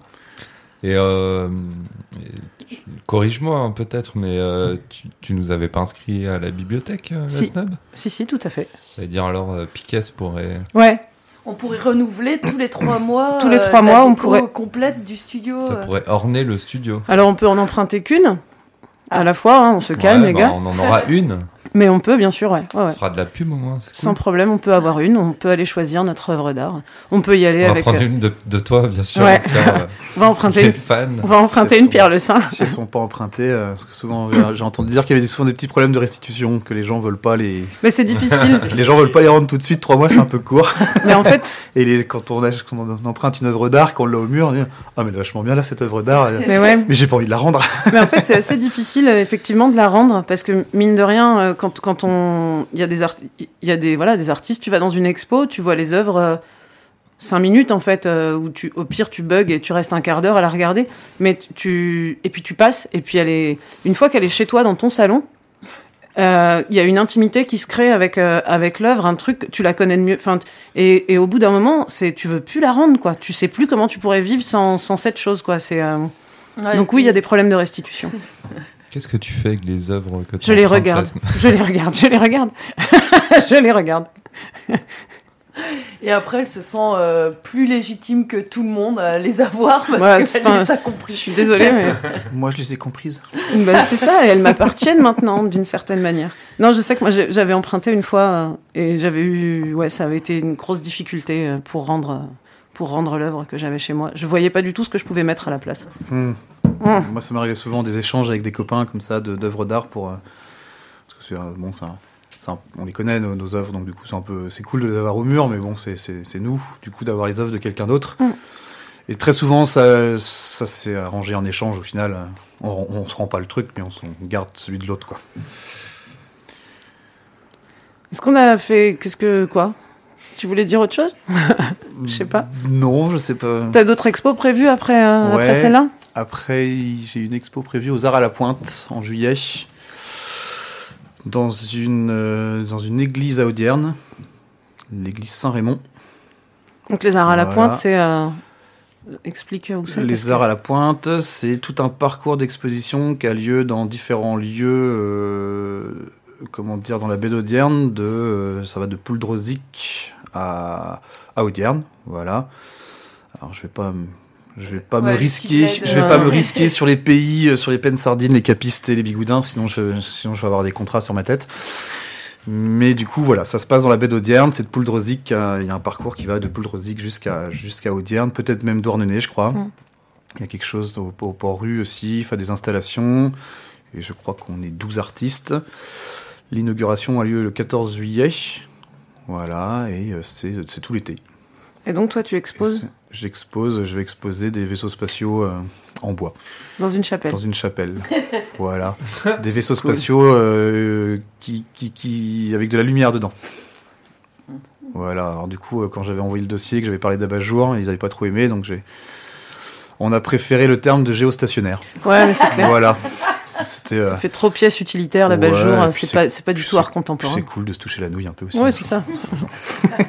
c'est des abat-jours si en on fait. peut plus se toucher la nouille avec l'art contemporain, je vois pas ce qu'on, hein, où ça va tout ça quoi. Donc ça va, t'es bien occupé? Ouais. Ouais. Cool. J'avais prévenu mes proches et que je serais un peu soit pas pas disponible, soit un peu casse-couille peu- jusqu'en jusqu'en juillet. Et alors, t'as réussi à être les deux? Ah le, co- le contrat est le contrat est le contrat est entièrement rempli. Je suis absolument pas disponible et complètement casse-couille. Ouais, C'est cool, nous on t'a pas vu beaucoup, donc euh, C'est pour ça que je suis ravi d'être là et, et de vous et de vous revoir, chers camarades. Ah, c'est bien, tu vas nous donner l'occasion de passer le pont. Ouais. Yes. Carrément. J'ai j'ai déminé le terrain, vous n'êtes pas obligé de prendre vos, vos, vos détecteurs de métaux. Ouais. Mais prévoyez tout ce qu'il faut, hein, les croix, les machins pour la procession, parce que c'est toujours des sauvages hein, de, de ce côté-là. Moi j'aimais bien. On est bien? Ouais, on est pas mal. Cool. De toute façon, si t'as oublié de dire quelque chose, tu pourras reprendre la parole après. D'accord. Ouais, j'ai oublié, euh, je voulais aussi vous dire ça. Ouais. Ok Bon, là, j'ai raconté un peu ce qu'il fallait pour, euh, pour, pour pas que ça, ça- pour que ce soit une, une chouette surprise quand on, quand on arrive dans l'expo. Donc du coup, vernissage, vendredi là, euh, donc ce- on sera le combien Le 10, Le vendredi 10. 10 à 18h à, À la maison de la 18h. Fontaine. C'est ça. Jusqu'à Cool. vingt- Jusqu'à 21h. Après, on fait la teuf. Voilà. Très bien. Euh, Nico, tu voulais nous parler de racisme On change de sujet, quoi. hein. Ouais. ouais. Ah oui, C'est un Euh, peu le, comme ça la midinale, hein. on Ouais. passe d'un truc à l'autre des fois. Mon expo parle aussi de beaucoup de diversité de population. Voilà. Vu que Nico parle de racisme, je, je parle beaucoup de beaucoup de dans mon, dans mon expo de, de personnes de personnes différentes qui vivent les uns avec les autres. En, en bon, en bon accord. Ce qui est bien. Voilà. Bah, alors, toujours sur le racisme, parce qu'on en a parlé dans les dernières midinales. Et là, je suis tombé, j'ai lu un li- le livre, le dernier livre, je crois, de Edouard Louis, qui s'appelle Qui a tué mon père. J'ai jamais lu euh, de, de roman de lui avant. C'est un écrivain euh, qui est connu depuis quelques années. pas- Ouais, pour un livre qui s'appelait euh, Pour en finir avec Johnny Bellegueule, je pense. C'est ça. hein. Eddie Ouais. Bellegueule, merci. Et, euh, T'as dit Johnny? Ouais. alors, Mais j'ai jamais lu moi non plus. Pourquoi j'ai envie de- d'en parler? Parce qu'il commence par une définition du racisme. Alors juste pour introduire ce livre, euh, c'est un livre. Alors souvent il écrit sur sa vie, hein, c'est assez autobiographique. Et là, qui a tué mon père? Bah, Il fait le rapprochement entre sa relation avec son père, qui a été compliquée, et avec, on va dire, la politique, euh, l'état euh, la société euh, dans laquelle on est. Et, et c'est très intéressant. C'est un livre qui qui se lit très rapidement, très facile à lire. C'est vraiment un style anti-littéraire. Je vous, lis juste un truc où il explique comment il a écrit, bah, son style. Voilà, il dit Je je n'ai pas peur de me répéter parce que ce que j'écris, ce que je dis ne répond pas aux exigences de la littérature, mais à celles de la nécessité et de l'urgence. Donc c'est un livre où je le prends au hasard, en fait, c'est très très simple. hein. Une autre fois, j'étais surpris en train de regarder un opéra retransmis en direct à la télé. C'est des phrases courtes comme ça, efficaces. Voilà, ça se lit bien. Et alors, ce qui est intéressant, il commence son roman par une définition du racisme. Et euh, dans la continuation de ce qu'on avait parlé, c'est une définition assez simple. Je vais vous la lire. Quand on lui demande ce que le mot racisme signifie pour elle, l'intellectuelle américaine Ruth Gilmore répond que le racisme est l'exposition de certaines populations à une mort prématurée.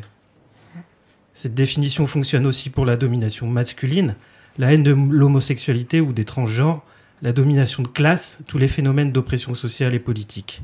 Si l'on considère la politique comme le gouvernement des vivants par d'autres vivants et l'existence des individus à l'intérieur d'une communauté qu'ils n'ont pas choisie, alors la politique, c'est la distinction entre des populations à la vie soutenue, encouragées, protégées, et des populations exposées à la mort, à la persécution, au meurtre. Voilà, c'est une définition très simple, très claire, très radicale. Voilà. Qui, qui, tout de suite qui relie sur le, sur le côté politique. Et son livre, ça va être un petit peu l'exploration de, de la domination de classe, du racisme de classe. Et je vous, invite à, je vous invite à le lire parce que, du coup, il, parle de son histoire, de sa relation avec son père, et comme quoi son père, il a été complètement cassé en fait par euh, la vie qu'il a menée, une vie dure, d'ouvrier euh, très très dur, qui a été complètement cassé physiquement. Il a le dos brisé un moment. Et en fait, il relie son histoire et, du coup, le rejet qu'ont fait sa famille de son homosexualité sur cette espèce de, vie que n'a pas pu avoir son père. Il a été complètement cassé par euh, l'environnement, par son histoire à lui, qui, qui lui a fait empêcher de vivre vraiment sa vie. Quoi. Et ça finit plutôt sur une note positive où il commence à renouer du coup avec son père qui accepte totalement son homosexualité et qui commence à se repolitiser même. Voilà. C'est tout. Tu l'as lu aussi, Charlie Ouais, ouais. ouais, moi je l'ai lu, euh, je l'ai lu l'année dernière et euh, j'avais trouvé que c'était un très très beau livre. J'ai un peu pleuré aussi en le lisant, mais euh, ouais, j'avais trouvé que c'était très beau parce que euh, bon alors dans mes souvenirs, je crois que il fait aussi un, peu un historique euh, sur toutes les lois qui ont été adoptées euh, pour les travailleurs, euh, les ouvriers et tout, et, et il fait un parallèle avec l'évolution de son père. Donc dès qu'il y a une loi qui est qui passe, et bah son père, il y a un truc en moins qui, qui bah, du coup, un truc qui va, qui va pas en plus sur son corps à lui. Genre, on, Ouais. on voit que plus il y a des trucs qui passent politiquement, plus son père se dégrade en fait physiquement. Et enfin, moi, j'avais trouvé ça hyper fort et assez violent quand même, mais. Ouais, c'est dur. Mm. Ouais, c'est intéressant en fait la politique. Il fait la distinction entre tous ces politiciens, toute cette élite politicienne qui croient vraiment faire de la politique, mais en fait qui n'a aucun impact sur eux, sur leur propre vie, sur leur niveau de vie. Mm. Et en fait, au contraire de la plupart des, des gens de, issus des classes populaires, la politique elle a un impact direct jusqu'à détruire leur, euh, leur, leur vie de famille, leur corps. Et juste pour finir, pour relier du coup au racisme de classe, juste ça quoi, où là il va parler vraiment de la politique actuelle. Hollande, Valls, El Khomri, Hirsch, Sarkozy, Macron, Bertrand, Chirac, donc qui parle de son père. L'histoire de ta souffrance porte des noms. L'histoire de ta vie est l'histoire de ces personnes qui se sont succédées pour t'abattre. L'histoire de ton corps est l'histoire de ces noms qui se sont succédés pour le détruire. L'histoire de, de ton corps accuse l'histoire politique.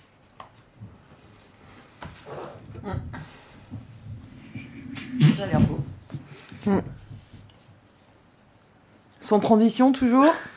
On écoute euh, Thomas qui nous a fait une euh, chronique. Il s'est enregistré. Il a l'air semi-fier de lui. Ouais, il a l'air tellement semi-fier qu'il est pas là aujourd'hui. C'est ça, il voulait pas s'entendre. C'est parti On va l'écouter, il parle de science-fiction, de, je crois, de capitalisme. euh, Et on va écouter ça parce que je saurais pas le décrire plus. C'est parti. L'action dans le monde des arts martiaux et des tortues debout C'est juste l'heure de mon programme préféré.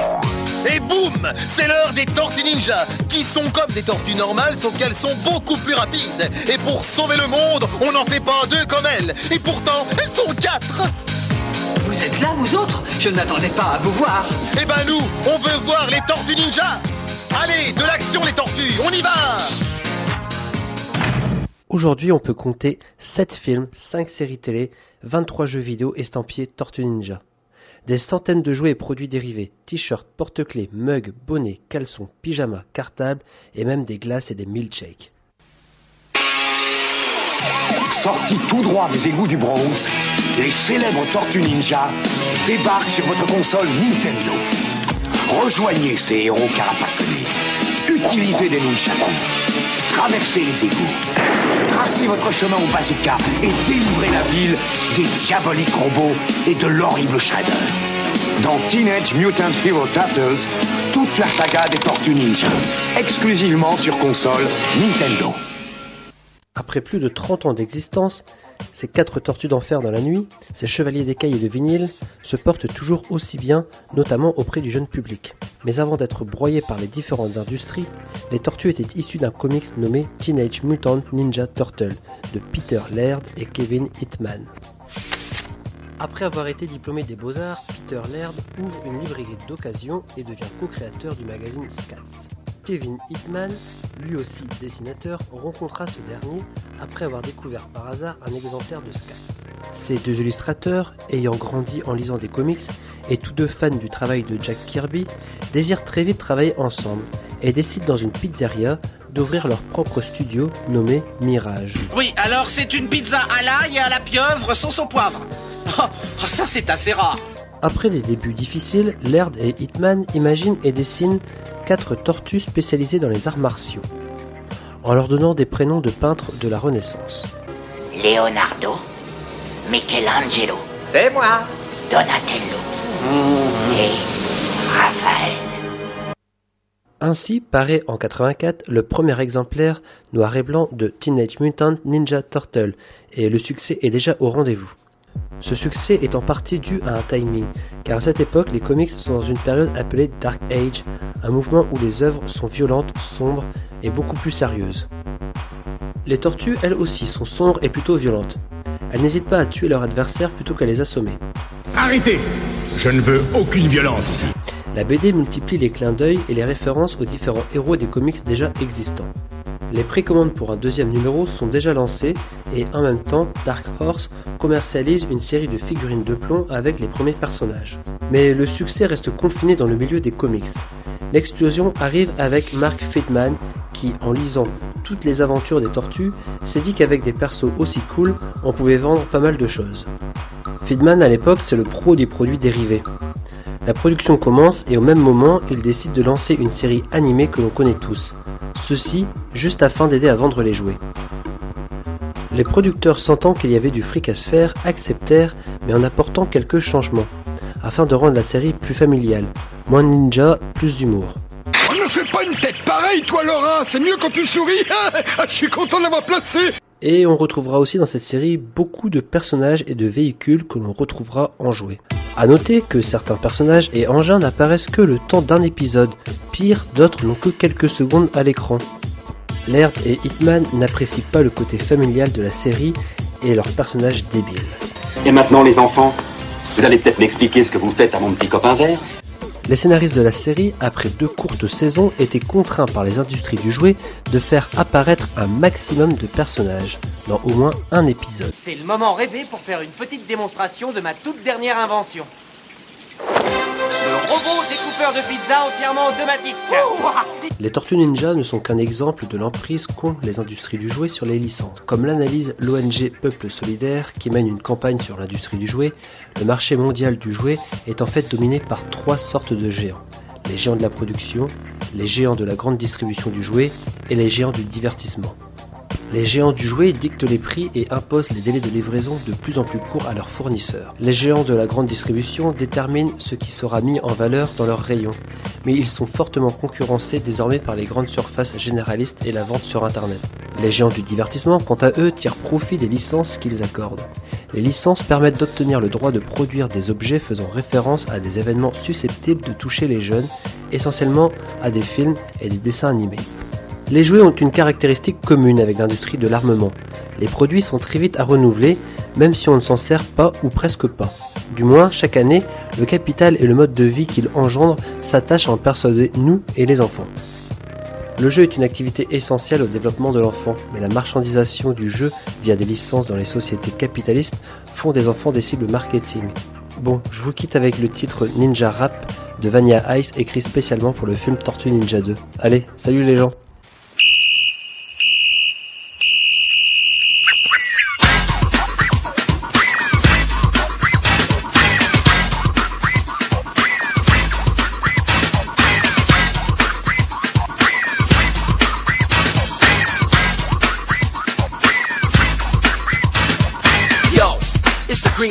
gonna rock the town without being seen. Have you ever seen a turtle get down?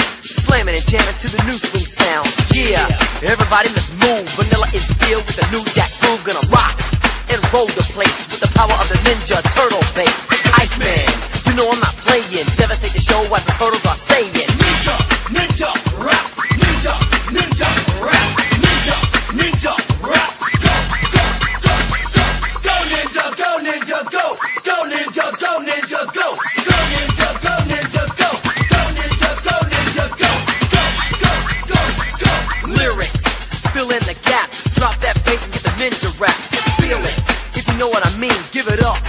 the heroes in green, keep flowing. Smooth with the power, taking it up hour after hour. Cause in this life, there's only one winner. You better aim straight, you can hit the center. In it to win it with a team of four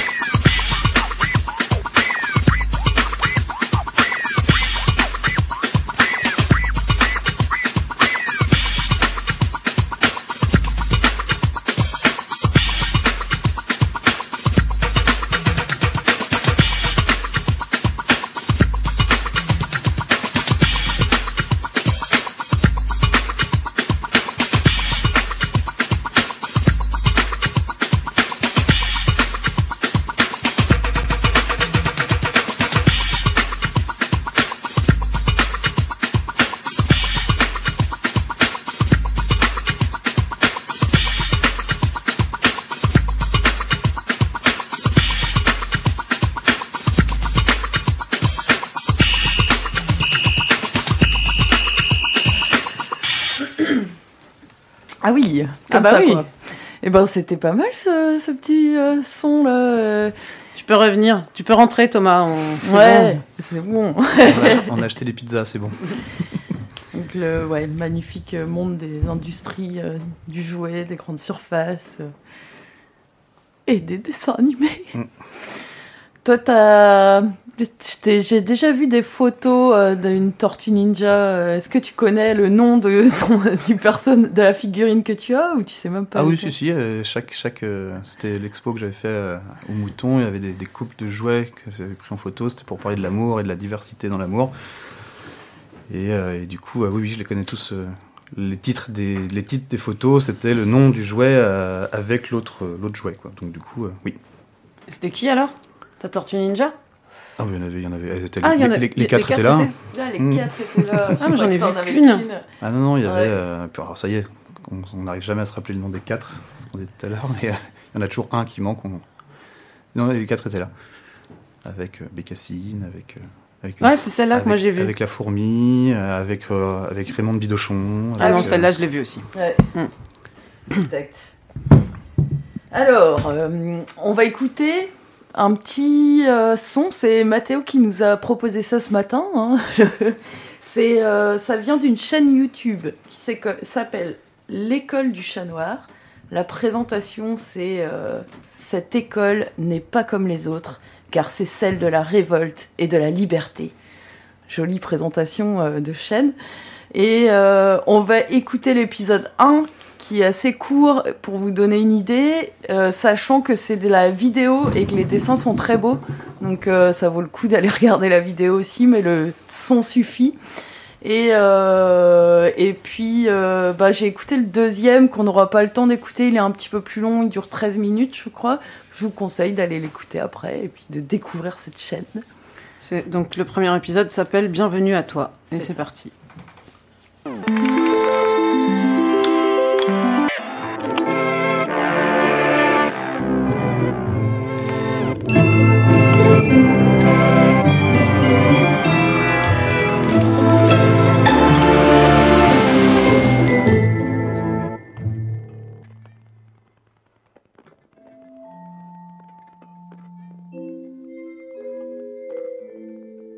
Compagnonne et hola compagnon.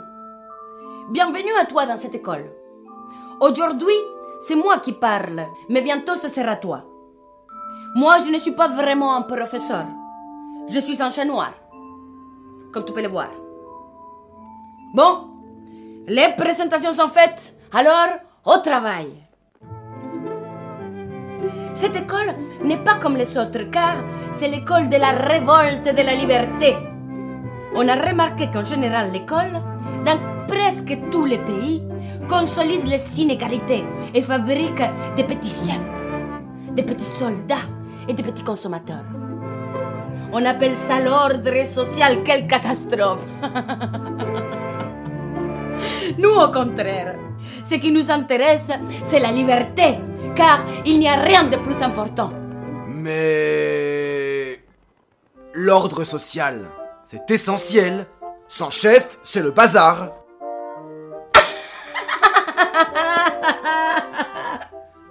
Alors lui, c'est le personnage qui va dire des choses un peu sensates dans chaque épisode. Il va représenter la pensée dominante, donc il y a plein de costumes différents. On parlera de la pensée dominante plus en détail dans un chapitre consacré à l'intérêt général. Et comme il est du côté des dominants, on a le droit de se moquer de lui. Moquez-vous si vous voulez, mais vous n'avez pas répondu à ma question. Je suis désolé, l'ordre social, c'est important. Sans ordre social, plus de société. C'est dangereux. L'ordre social, c'est important. Ah oui, l'ordre social, bien sûr, c'est important. Sauf qu'on n'a pas la même définition de l'ordre social que lui. Si dans une société, il y a des chefs tout en haut et des esclaves tout en bas. Pour nous, ce n'est pas l'ordre, mais c'est le bazar. Pour nous, l'ordre social idéal, c'est-à-dire l'organisation idéale de la société, c'est une société sans chef. Oh et tant qu'il y aura des chefs, cette école aura pour but d'apprendre à s'en affranchir. Oh On parlera mieux de tout ça dans les prochaines vidéos. Comme tu vois, on a beaucoup de boulot devant nous. Alors, à bientôt et n'oublie pas de t'abonner. Allez, vive la liberté et vive l'anarchie. Vive l'anarchie Vous êtes sûr? Non Oui, évidemment Ça sera même le sujet du prochain épisode. Vive l'anarchie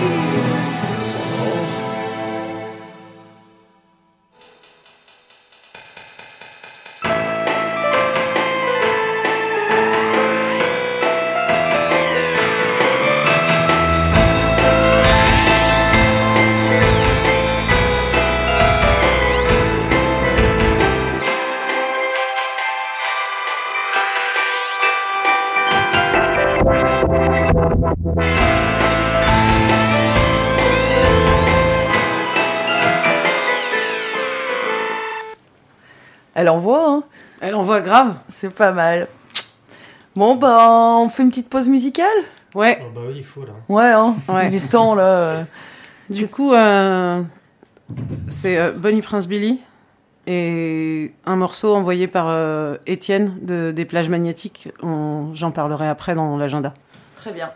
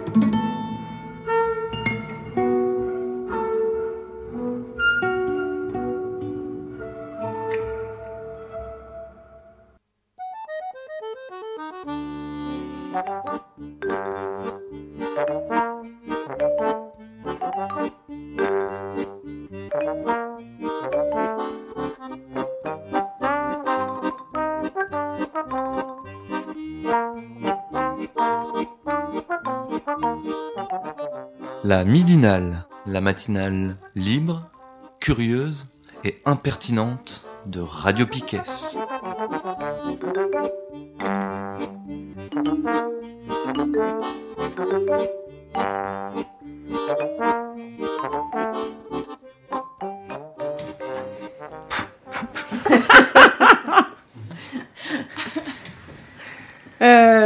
Attaquer l'agenda. On vient d'écouter euh, Thomas James Folk. Euh, et en fait, c'est Étienne des plages magnétiques qui était venu euh, il y a un mois, je crois, euh, pour, pour présenter tout le, programme de, bah de, jusqu'à juin, quoi, des plages magnétiques. Et donc, le son qu'il nous a envoyé là, c'est parce que Thomas James Folk sera en concert le mardi 14 mai à 20h à l- euh, au centre Jacolot au Relais Quérion et c'est un concert gratuit et c'est euh, ça fait suite à un travail avec euh, des collégiens euh, de du Relec. Donc euh, voilà, ça n'était pas la BO du Grand Bleu, bande de débiles. Je vois pas qui a dit ça. Non, moi non plus, je vois pas qui peut avoir dit ça ici. Euh, ouais, non, c'est tout, moi, ce que je voulais dire. Ok. Est-ce que vous avez d'autres choses à annoncer dans l'agenda? Alors, il y a l'agenda Piquet. On y va Vas-y. Qui maîtrise la grille ici Ok. Euh, eh ben, on est bien. Alors, si, c'est facile. Je vais juste, il faut juste que j'ai un calendrier sous, la, sous les yeux. L'école vo- l'école volante vendredi. Vendre- N'importe quoi, vendredi Ouais, d'après. Pas, pas ce vendredi, Vendredi d'après. Ah, cool. Vendredi 17 Ouais. mai Vendredi 17 mai, ouais. Ouais. À 19h. À 19h, il y aura l'école volante euh, s'organiser 2. Alors, comment elle s'appelle déjà? S'organiser level 2. Niveau 2, ouais, level 2. Donc Très bon. bien. Il y avait eu une première école Ouais. volante euh, qui s'appelait S'organiser, assez sobrement. Et Et, on- euh, on va essayer de faire mieux. Mais sinon, cette semaine, euh, cette semaine, il y a tous les programmes euh, habituels. je, je- je suis bien quand je dis ça. Je- très bien. j'y- J'y crois à donf. Et euh, juste, on, on prendra l'antenne euh, exceptionnellement jeudi 9 euh, vers 19h euh, pour écouter. euh, Charline, tu, tu nous expliques. euh, Oui. Euh, du coup, ça fait euh, maintenant euh, presque deux mois que je suis là. Et, euh, et du coup, j'étais en stage. euh, en stage, euh, voilà, euh, de, juste de découverte et d'observation. À Radio Piquet. À Radio Piquet, bien sûr. Et, euh, et donc, j'ai, comme euh, tout bon stagiaire, je dois faire euh, ensuite un rapport de stage que j'ai décidé de faire sous forme radiophonique. Et donc, j'ai proposé une écoute collective jeudi 9. Et a priori, mon super rapport de stage radiophonique sera sur les ondes, sur les ondes de Piquet jeudi à peu près à 19h. À peu près à 19h, ouais. On a hâte de découvrir Ouais. ça. Ah, Donc, euh, du coup, ça me fait euh, sur cette euh, fameuse grille Piquet, jeudi aussi, à 18h, il y a un anthropomerdier, le numéro 1 de la série Anthropomerdier, qui s'appelle Lévi-Strauss et autres mythes, où on entend la voix de Lévi-Strauss, un peu de Roland Barthes, et quelques extraits par-ci par-là de, de films ou de du déclin de l'Empire américain, un peu de la série Daria, enfin des petites choses euh, euh, que j'aime bien comme ça. Et euh, donc on, il est un peu chez père. On y entend euh, bah, Lévi-Strauss, un grand anthropologue français qui a tellement travaillé de sujets que j'ai grappillé un peu partout pour le coup, mais il parle quand même pas mal d'histoires, de mythes, de mythologie et aussi un peu du mystère de la musique. Voilà. Et le jeudi toujours, euh, il y aura peut-être un chantier à suivre euh, du de ce à vers 21h. Peut-être un chantier avec pas mal de piquets au micro, quoi. Euh, ce jeudi, du coup, chantier Ouais. exceptionnel. Ouais. On fera des trucs. Et sinon, pour des raisons tout à fait valables. Euh, Il y a le temps de finir la bouteille. Ce sera pas un lundi à 19h, ce sera ce dimanche, dimanche 12 à 19h. Donc avec Adriane, et c'est autour de textes poétiques et de musique qui nous font penser à l'enfance. Voilà. et je sais pas trop ce qu'il y a d'autre euh, pour Piquet. Sinon, il y a euh, le samedi 11 de 17h à 19h au Mouton, il y a une rencontre avec, euh, on en parlait tout à l'heure, avec euh, le scénariste de bande dessinée Chris. Il vient, euh, il vient raconter un peu son boulot et surtout là, il est en train de travailler sur une série sur Violette Maurice, donc grande sportive. C'est le 2, euh, le volume 2 sera à sortir, donc il viendra parler de Violette Maurice, mais je pense qu'il viendra parler aussi de l'ensemble de son boulot et comment, enfin, qu'est-ce que ça veut dire que d'être scénariste de bande dessinée. Donc c'est au Mouton samedi à 17h. Ok. Tout à l'heure, euh, pendant la pause musicale, tu nous disais en fait que tu allais vivre un tournant euh, euh, artistique dans ta vie. Donc c'est un petit peu, je sais pas, t'es en train de clôturer un truc avec cette expo et de passer à autre chose ou C'est un, Comment- petit, un petit peu ça, ouais. Envie de changer de pratique, envie de, envie de, envie de raconter des histoires différemment. Voilà, plus de la bande dessinée et plus du, du film d'animation. Voilà.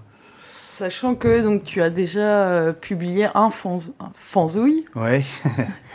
avec une Le- copine le- à toi. Le Fanzouille Zéro avec Agathe, ouais. Qui était sur le thème de la bête. Et euh, j'en avais parlé un, un soir dans Du cul, du cul, du cul. Et, euh, et puis là, le, le Fanzouille numéro 1 et dans les tuyaux. Voilà, sur Hmm. Science Fist Fion. voilà. Et ils seront, euh, ils seront disponibles seront dans la, ouais. en tout cas dans la bibliothèque Piquet, ça c'est Ça, sûr. c'est sûr. Et puis euh, chez Bad Seeds et puis euh, à l'oreille cassée. D'accord. Et puis sous le manteau. Chouette. Dans l'agenda? Ah, non, non, on peut pas faire comme ça, nous. On peut pas faire- Non. non. je voulais dire dans l'agenda, tu voulais dire un Ah. truc tout à l'heure. Euh, dans l'agenda, mais c'est pas cette semaine, mais c'est euh, début juin, mais j'en parle quand même. hein, comme ça, euh, il y a aussi une exposition à Passerelle le 6 juin. Voilà. La nouvelle exposition du Centre d'art Passerelle qui arrive. J'en dis pas trop trop parce qu'on est en plein montage. et C'est qui Il y a Vincent Malassi, Maxence, euh, Maxence Botreau et euh, Marcus Jamal, voilà, qui est peintre, un peintre américain D'accord. et qui a, un- qui a une peinture euh, très reliée sur la vie, euh, la vie euh, des minorités aux États-Unis. Voilà. Et ce sera tout l'été C'est les expos Ce d'été sera tout l'été, ouais, jusqu'en septembre. Ok. Ouais. Cool.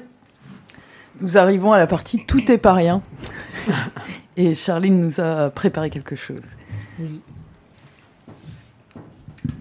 Alors, il y a un petit peu moins de deux mois, euh, j'ai lu le dernier roman de Delphine de Vigan qui s'appelle Les Gratitudes. Et, euh, et ça commence comme ça. J'arrive. Vous êtes-vous déjà demandé combien de fois par jour vous disiez merci? Merci pour le sel, pour la porte, pour le renseignement. Merci pour la monnaie, pour la baguette, pour le paquet de cigarettes. Des merci de politesse, de convenance sociale, automatique, mécanique, presque vide, presque omis.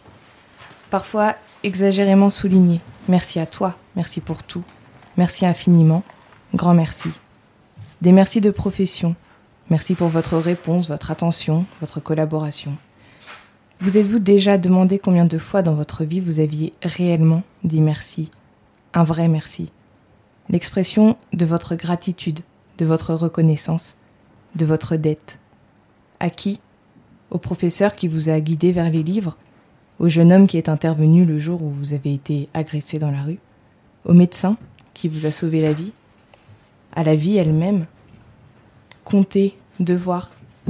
Est-ce ainsi que se mesure la gratitude? Ai-je suffisamment montré ma reconnaissance? Ai-je été assez proche, assez présente, assez constante? Et du coup, ces mots-là ont résonné en moi pendant plusieurs semaines, jusqu'à aujourd'hui. Aujourd'hui, pour ma dernière midinale en tant que stagiaire, moi je voudrais exprimer ma gratitude envers vous, les piquesses. Envers vous, les midinaliens. J'ai un peu inventé un mot. Je voudrais vous remercier pour votre accueil chaleureux, pour votre bienveillance, votre ouverture d'esprit et surtout pour votre confiance. Je voudrais te remercier, Steph, parce que grâce à toi, ou peut-être à cause de toi, le carnet que je tiens et sur lequel je note la liste de tous les livres que j'ai à lire s'est allongé de quelques lignes. Je voudrais te remercier, Mathéo, si tu nous écoutes, pour ta confiance et pour ton enthousiasme, pour ta façon de m'encourager toujours un peu discrètement à prendre part à chacun des événements et chacune des émissions à venir. Je voudrais te remercier, Pierre, pour les discussions que l'on a pu avoir et qui étaient très enrichissantes. Je voudrais te remercier, Nico, de m'avoir encouragé toi aussi dans mes projets et notamment dans celui de la construction de mon rapport de stage radiophonique. Et puis, je voudrais te remercier, Kat, de m'avoir accueilli aussi naturellement dans chacune des midinales depuis maintenant deux mois. Et aussi pour ton rire, qui est vachement communicatif. Et puis de manière générale, je voudrais quand même remercier tous les piquesses, tous ceux que j'ai côtoyés de près ou de loin, pour votre confiance, pour votre accueil et puis pour votre soutien. Tu vas faire pleurer tout le monde. non, c'était pas l'objectif. Bah, merci à toi. Ouais. c'est ça, merci à toi, c'est très agréable et, euh, et on est sûr que tu reviendras en fait. Bien sûr, c'est évident. Géographiquement, il y aura des petites. euh, tu pourras peut-être pas être là aussi souvent. Non, mais, je serai là quand même. Hmm. On n'a pas fini de l'entendre sur Radio Piquet, je crois. On termine ce midinal comme ça? C'est beau? Oh. Moi, J'avais Alors- un, j'avais un poème sinon. Ah, Ah si oui. tu veux. Comme vous voulez. Hein. Vas-y. Petit Bah, poème- bah, petit J'avais un petit truc de trésorier aussi. Ah, c'est c'est pas le même Très genre. bien. Eh bien, alors, non, la trésorerie, et après le poème. Et après la poésie. Bon alors, je vais essayer de faire vite. Euh, on apprenait la semaine dernière, si je me plante pas, le- le- le- la déprogrammation de l'émission Dégenrée sur radio euh. Kaléidoscope. Donc, euh, bah, encore euh, no- nos espaces de pensée, de discussion euh, hors commercial et hors des sentiers battus euh, un peu attaqués, quoi. Enfin, euh, on apprend aujourd'hui, ou hier, je sais plus, enfin ce week-end, la, la déprogrammation pour l'année prochaine de l'émission d'An- d'Antoine Chao là, qu'on Ouais. avait rencontré à, à longueur d'onde. Euh, donc c'est Antoine Chao, Gilles Anquetil et Charlotte Perry. Euh, qu'elle sera pas reconduite l'année prochaine euh, sur France Inter. C'est le bruit qui court. Ah ouais, comme un bruit qui court, excuse-moi. Euh, donc c'était une des rares euh, émissions à faire entendre un discours différent encore sur le, le service public. Euh, pourquoi je voulais parler de ça vite fait? Enfin voilà, ça donne un- une ambiance déjà. hein. Et euh, là-dessus, euh, ben tout le certain gratin parisien, on va dire, un certain gratin culturel, évidemment, extrêmement euh, réagit à cette suppression annoncée l'année prochaine. Et entre autres, euh, Isabelle Attard, euh, donc, mais avant, il y, a très il y a très longtemps, je passais mes journées complètes avec France Inter, puis de moins en moins. Si comme un bruit disparaît, parce que c'était pas sûr sûr, maintenant c'est sûr, je crois. Si comme un bruit disparaît, ce qui me raccrochait encore au service public ne sera qu'un fil très très fin, qu'elle poursuit avec un fil où elle, où elle cite une dizaine de personnes. euh, ce fil très très fin, c'est euh, euh, des gens comme, je sais pas, Sophia Aram, Guillaume Meurice, enfin, France Inter toujours quand même. Ok. Là-dessus, il y a Libre à toi, qui est donc qui, qui anime l'antenne de Cause Commune à Paris, quoi, en FM, qui est une radio libre aussi, euh, qui est à peu près, euh, enfin, qui est à peu près contemporaine de Piquet. Ouais. C'est un peu des copains, quoi. Euh, qui, qui répond donc à Isabelle Attard Sans moyens, avec leurs faiblesses, les médias indépendants et de proximité assument cette fonction de service public. Aidez-les plutôt que de pleurnicher sur des décisions qui ne surprennent personne. Bah, c'est net.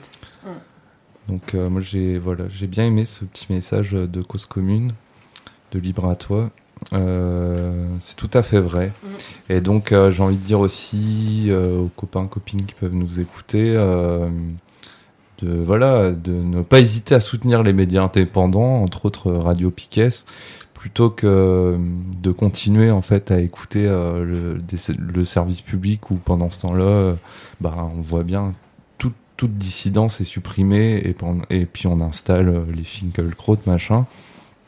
Bah, arrêtez de payer votre redevance et puis euh, mettez-le ailleurs euh, dans les médias libres quoi.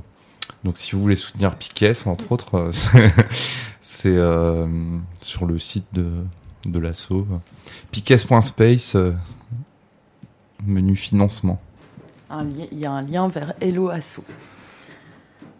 Et on peut donner un petit peu, en fait, euh, c'est beaucoup aussi, parce qu'en fait, on n'a pas besoin non plus des sommes exorbitantes, euh, mais euh, on en a besoin. Et du coup, ça peut être des fois 2 euros par mois, en fait, euh, cumulé, euh, c'est c'est pas mal. Ça nous aide bien. Euh, de la poésie, on a dit, pour terminer, Nico. C'est ton moment. C'est l'étranger de Baudelaire. Qui aimes-tu le mieux, homme énigmatique? Dis, ton père, ta mère, ta sœur ou ton frère? Je n'ai ni père, ni mère, ni sœur, ni frère. Tes amis? Vous vous servez là d'une parole dont le sens m'est resté jusqu'à ce jour inconnu. Ta patrie? J'ignore sous quelle latitude elle est située. La beauté? Je l'aimerais volontiers, déesse et immortelle. L'or, je le hais comme vous haïssez Dieu. Et qu'aimes-tu donc, extraordinaire, extraordinaire étranger? J'aime les nuages, les nuages qui passent. Là-bas, là-bas, les merveilleux nuages. À la semaine prochaine. Merci tout le monde.